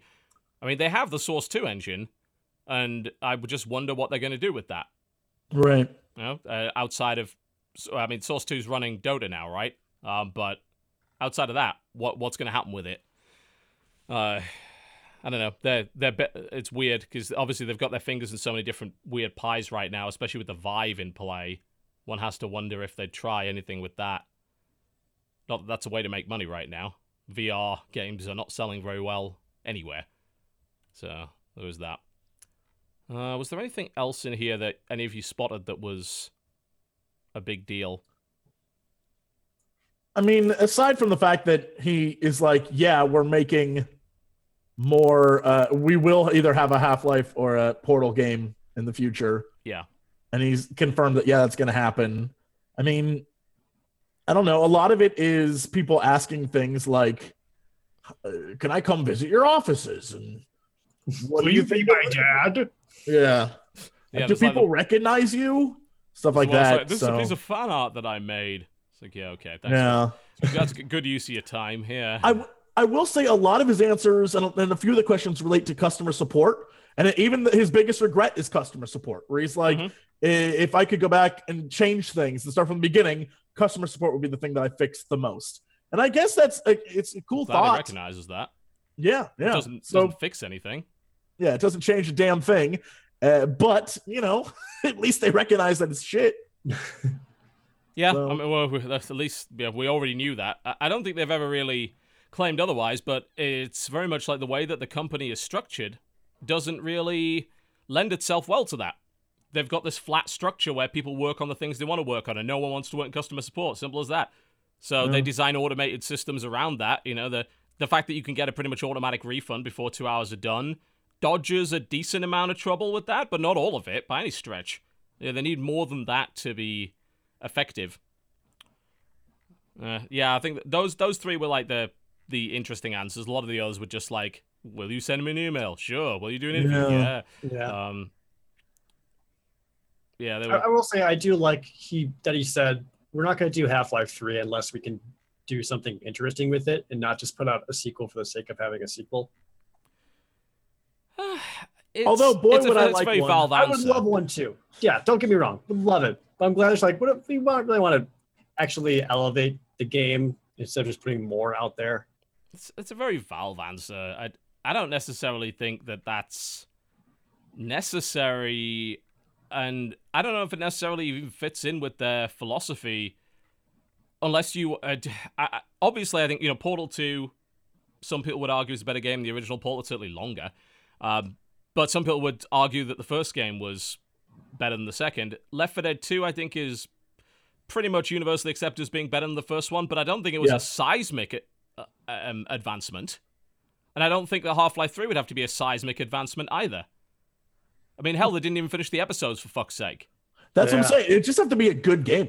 Yeah. It doesn't need to like blow my mind in any particular way. I just would love a continuation of that story slash world. Yeah, 'cause That's they didn't all. fucking finish it. That's the. My only thought is they would only put it out there if they really needed the money, but they don't. Well, they don't. No, of course not. They're making so much money, God knows what.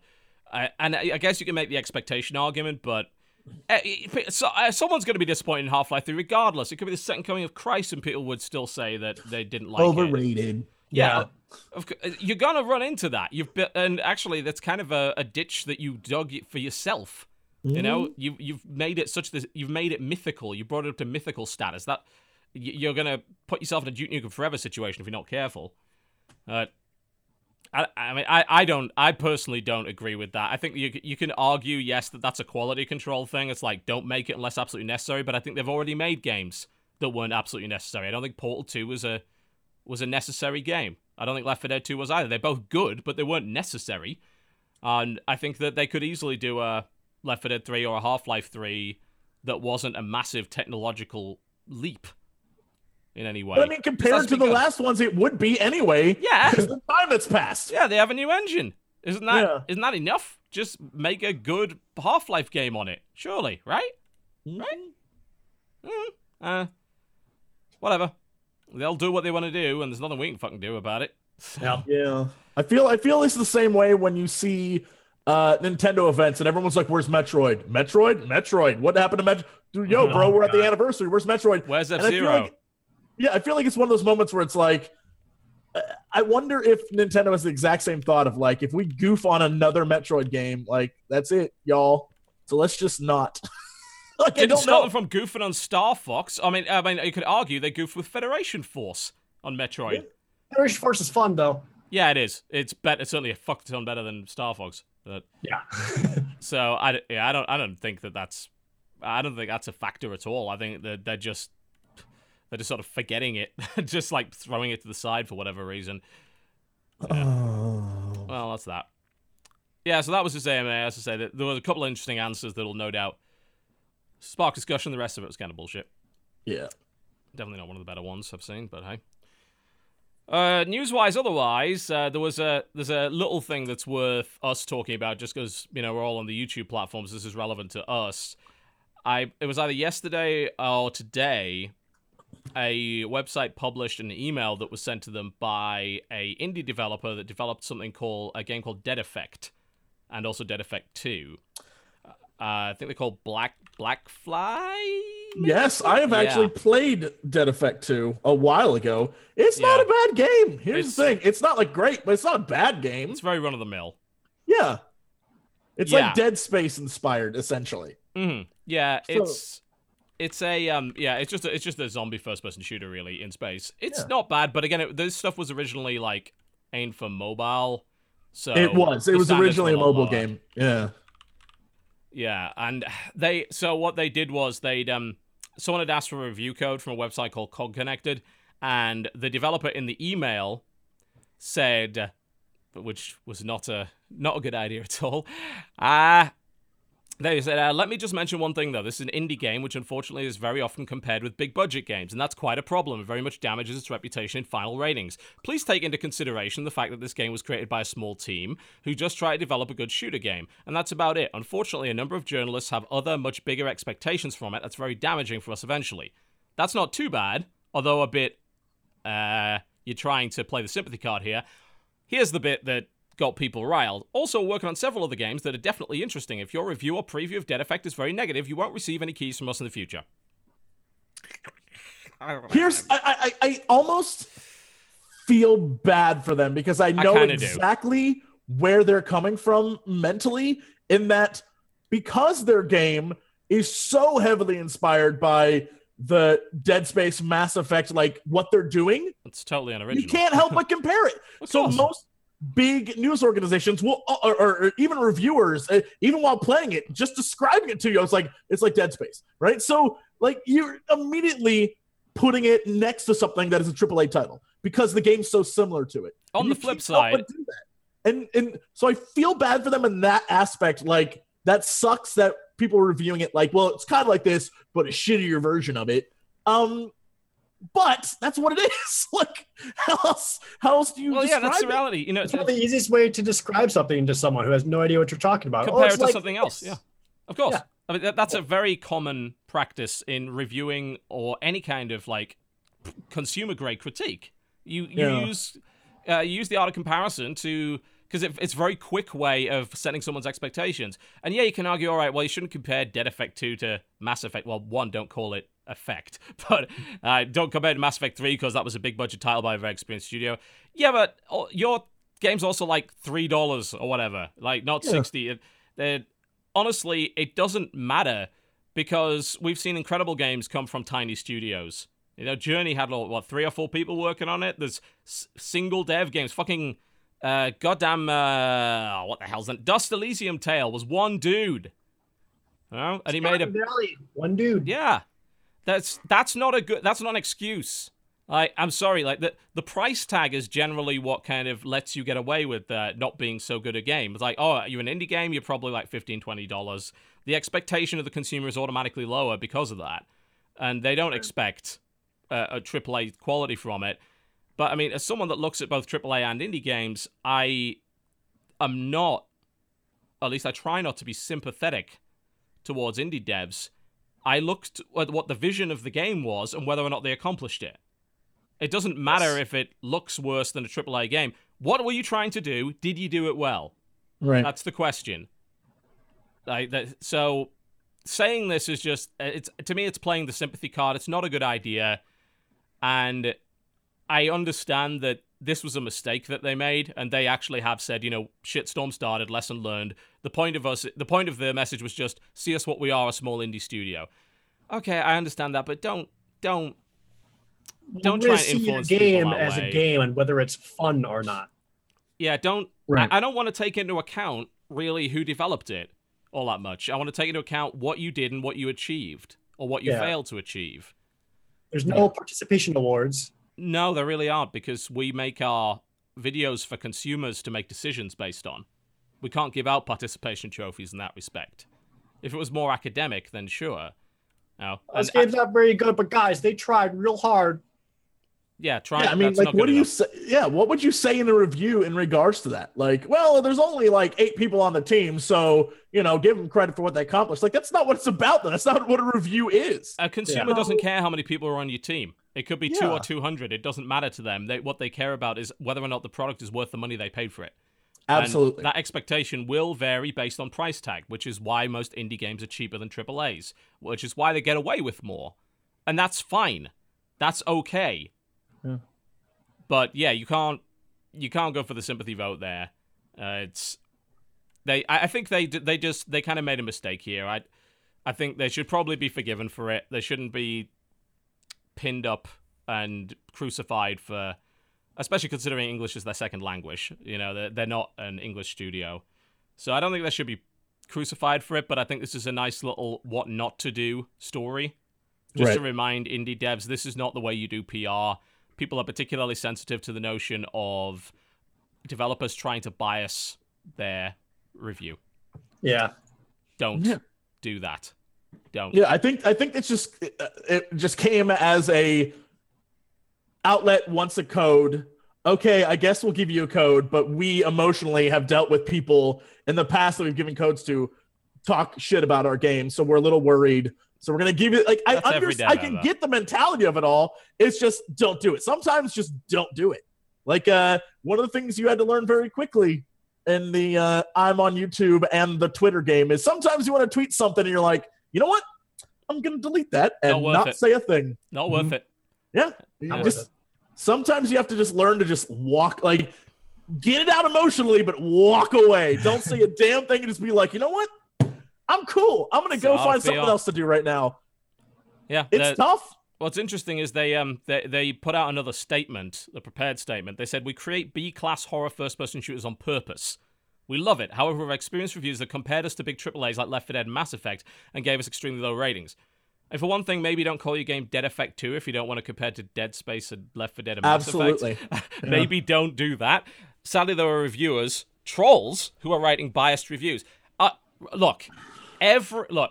You might think these reviews are unfair, but every review is biased. There's no such thing as an unbiased review ever. That doesn't exist. Everybody comes in with their own set of biases. It okay. Right. It's you know, I don't think that there's anyone out there, including the people on this show, who could, with just one piece of opinion, torpedo your entire product. I don't think they have that power. unless your game is legendarily bad and it's you know look, again like Guise are the fucking wolf like uh, Guise the wolf and Garry's incident are the two these are the two studios that literally tried to sue me for saying bad things about them. Dmca'd my videos and stuff like that. That ended up really poor for them. You know i think they're both out of business now.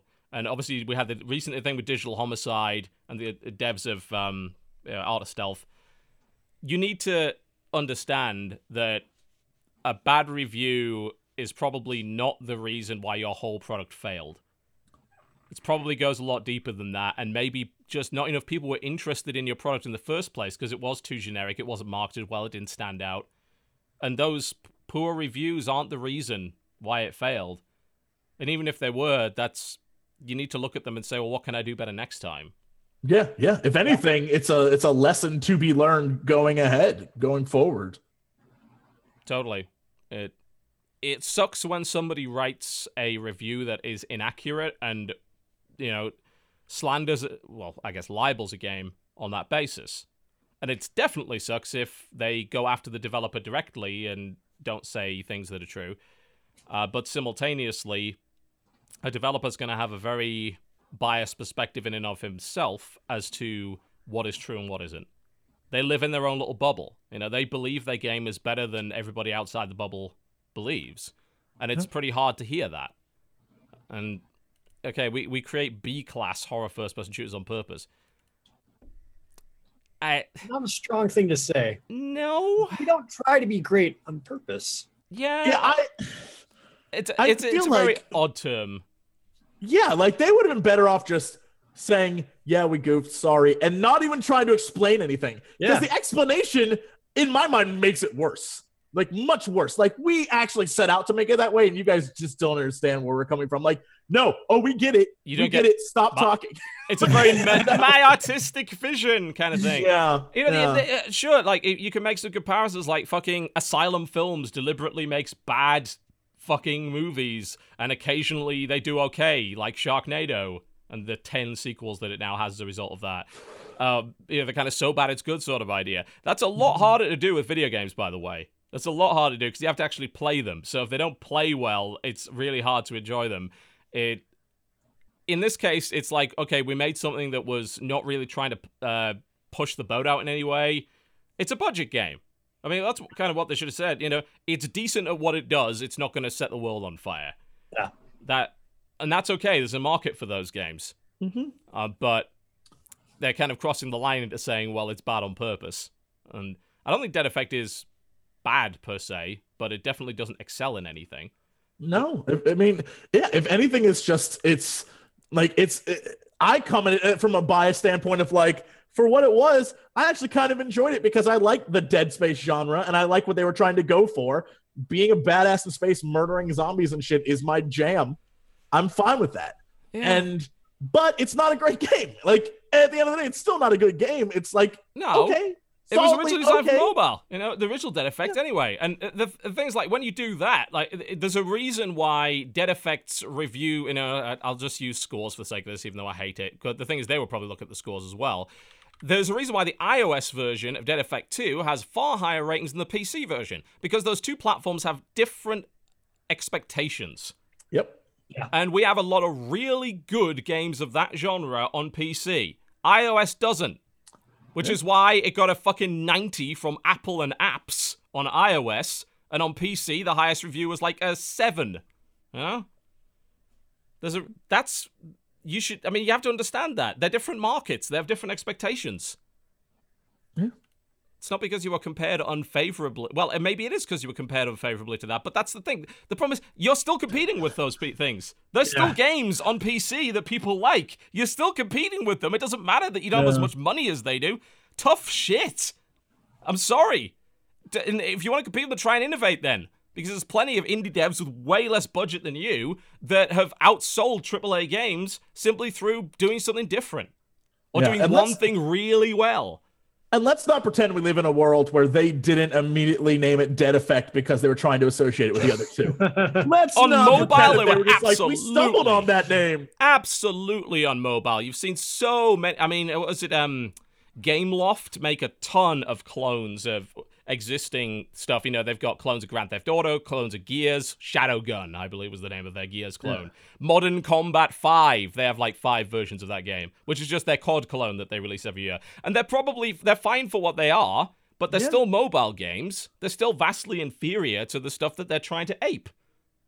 So, of course you're going to get comparisons. You deliberately tried to ape those things.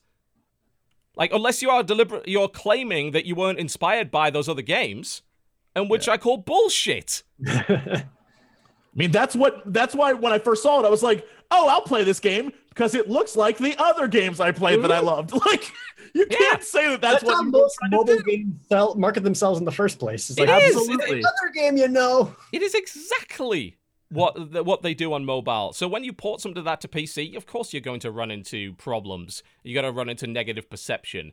If you don't want that, then make a game that's different from the shit you're trying to ape, you know, and don't Right. call it defect. Because yeah, of course you're going to get uh, negative comparisons. Ultimately, your game's still three dollars fifty, and is probably. I wonder if this went on sale today in response to this because it used to be a twelve dollar game. It's now three bucks.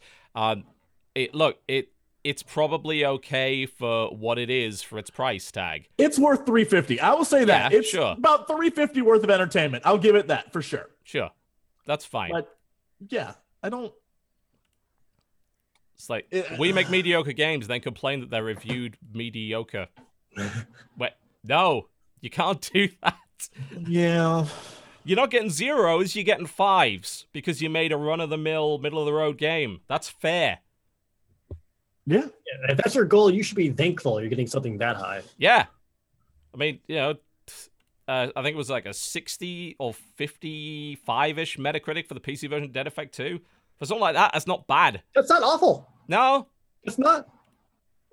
uh, it's not. No. Don't, uh, how could you possibly expect more than that? Yeah. Yeah.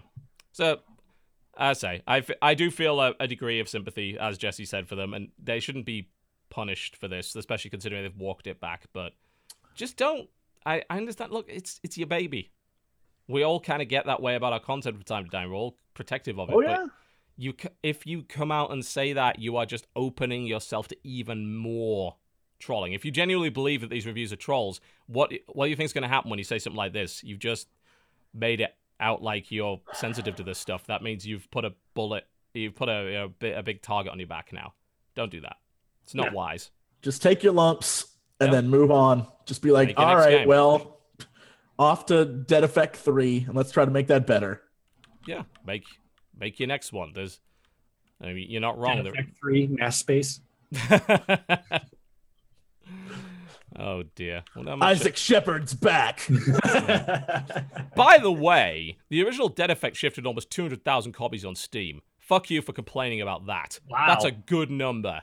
Yeah. That's surprising. Yeah.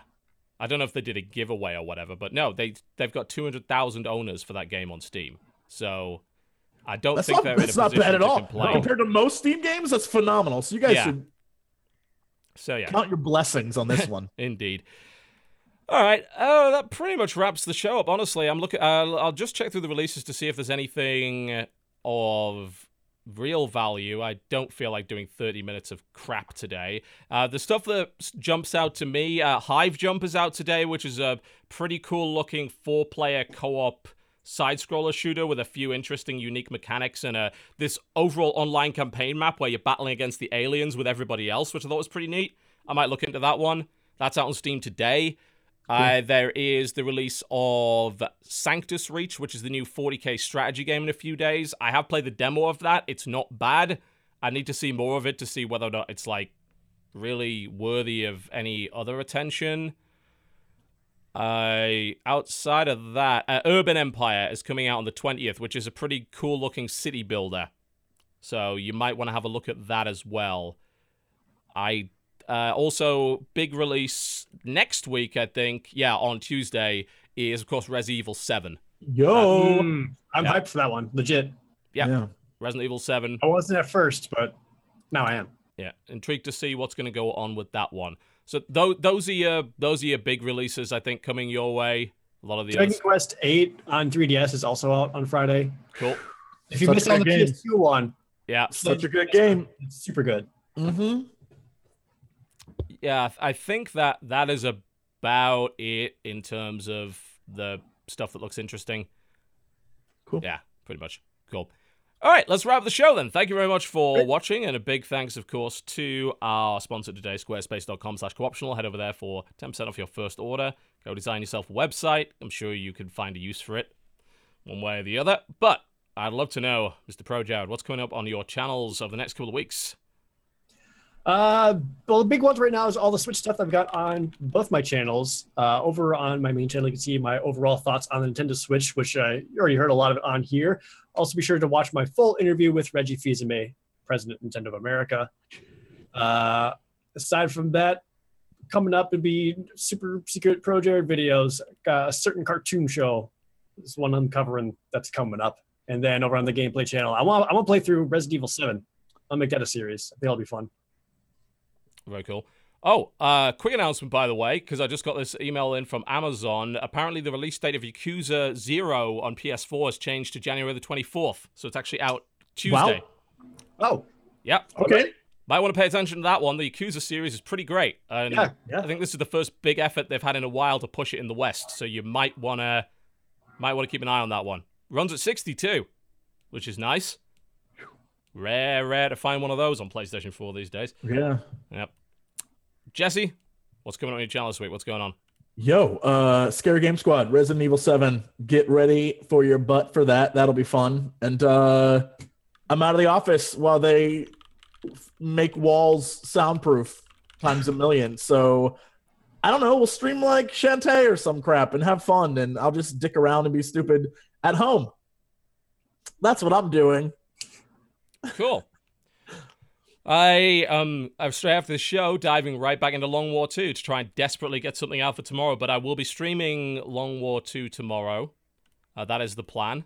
Fully expect massive failure. That is not an easy game at all.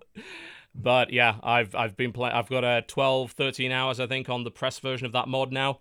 It's a big deal, so I'll be doing content on that tomorrow. I do have my tournament coming up at the end of this month. Uh, we just re-announced the renewal of Shoutcraft Kings for 2017. We've increased the prize pool thanks to a new co-sponsor. We have Ting, who is a mobile phone provider in the United States, who are going to be co-sponsoring the event. So Cool. $7,500 a month in prize money for StarCraft players. The first event will be on the 28th at starting at 8 a.m. Yep, it's early, uh, Eastern. So feel free to come along and watch that. If you miss it, the VODs will be available on youtube.com slash total biscuit.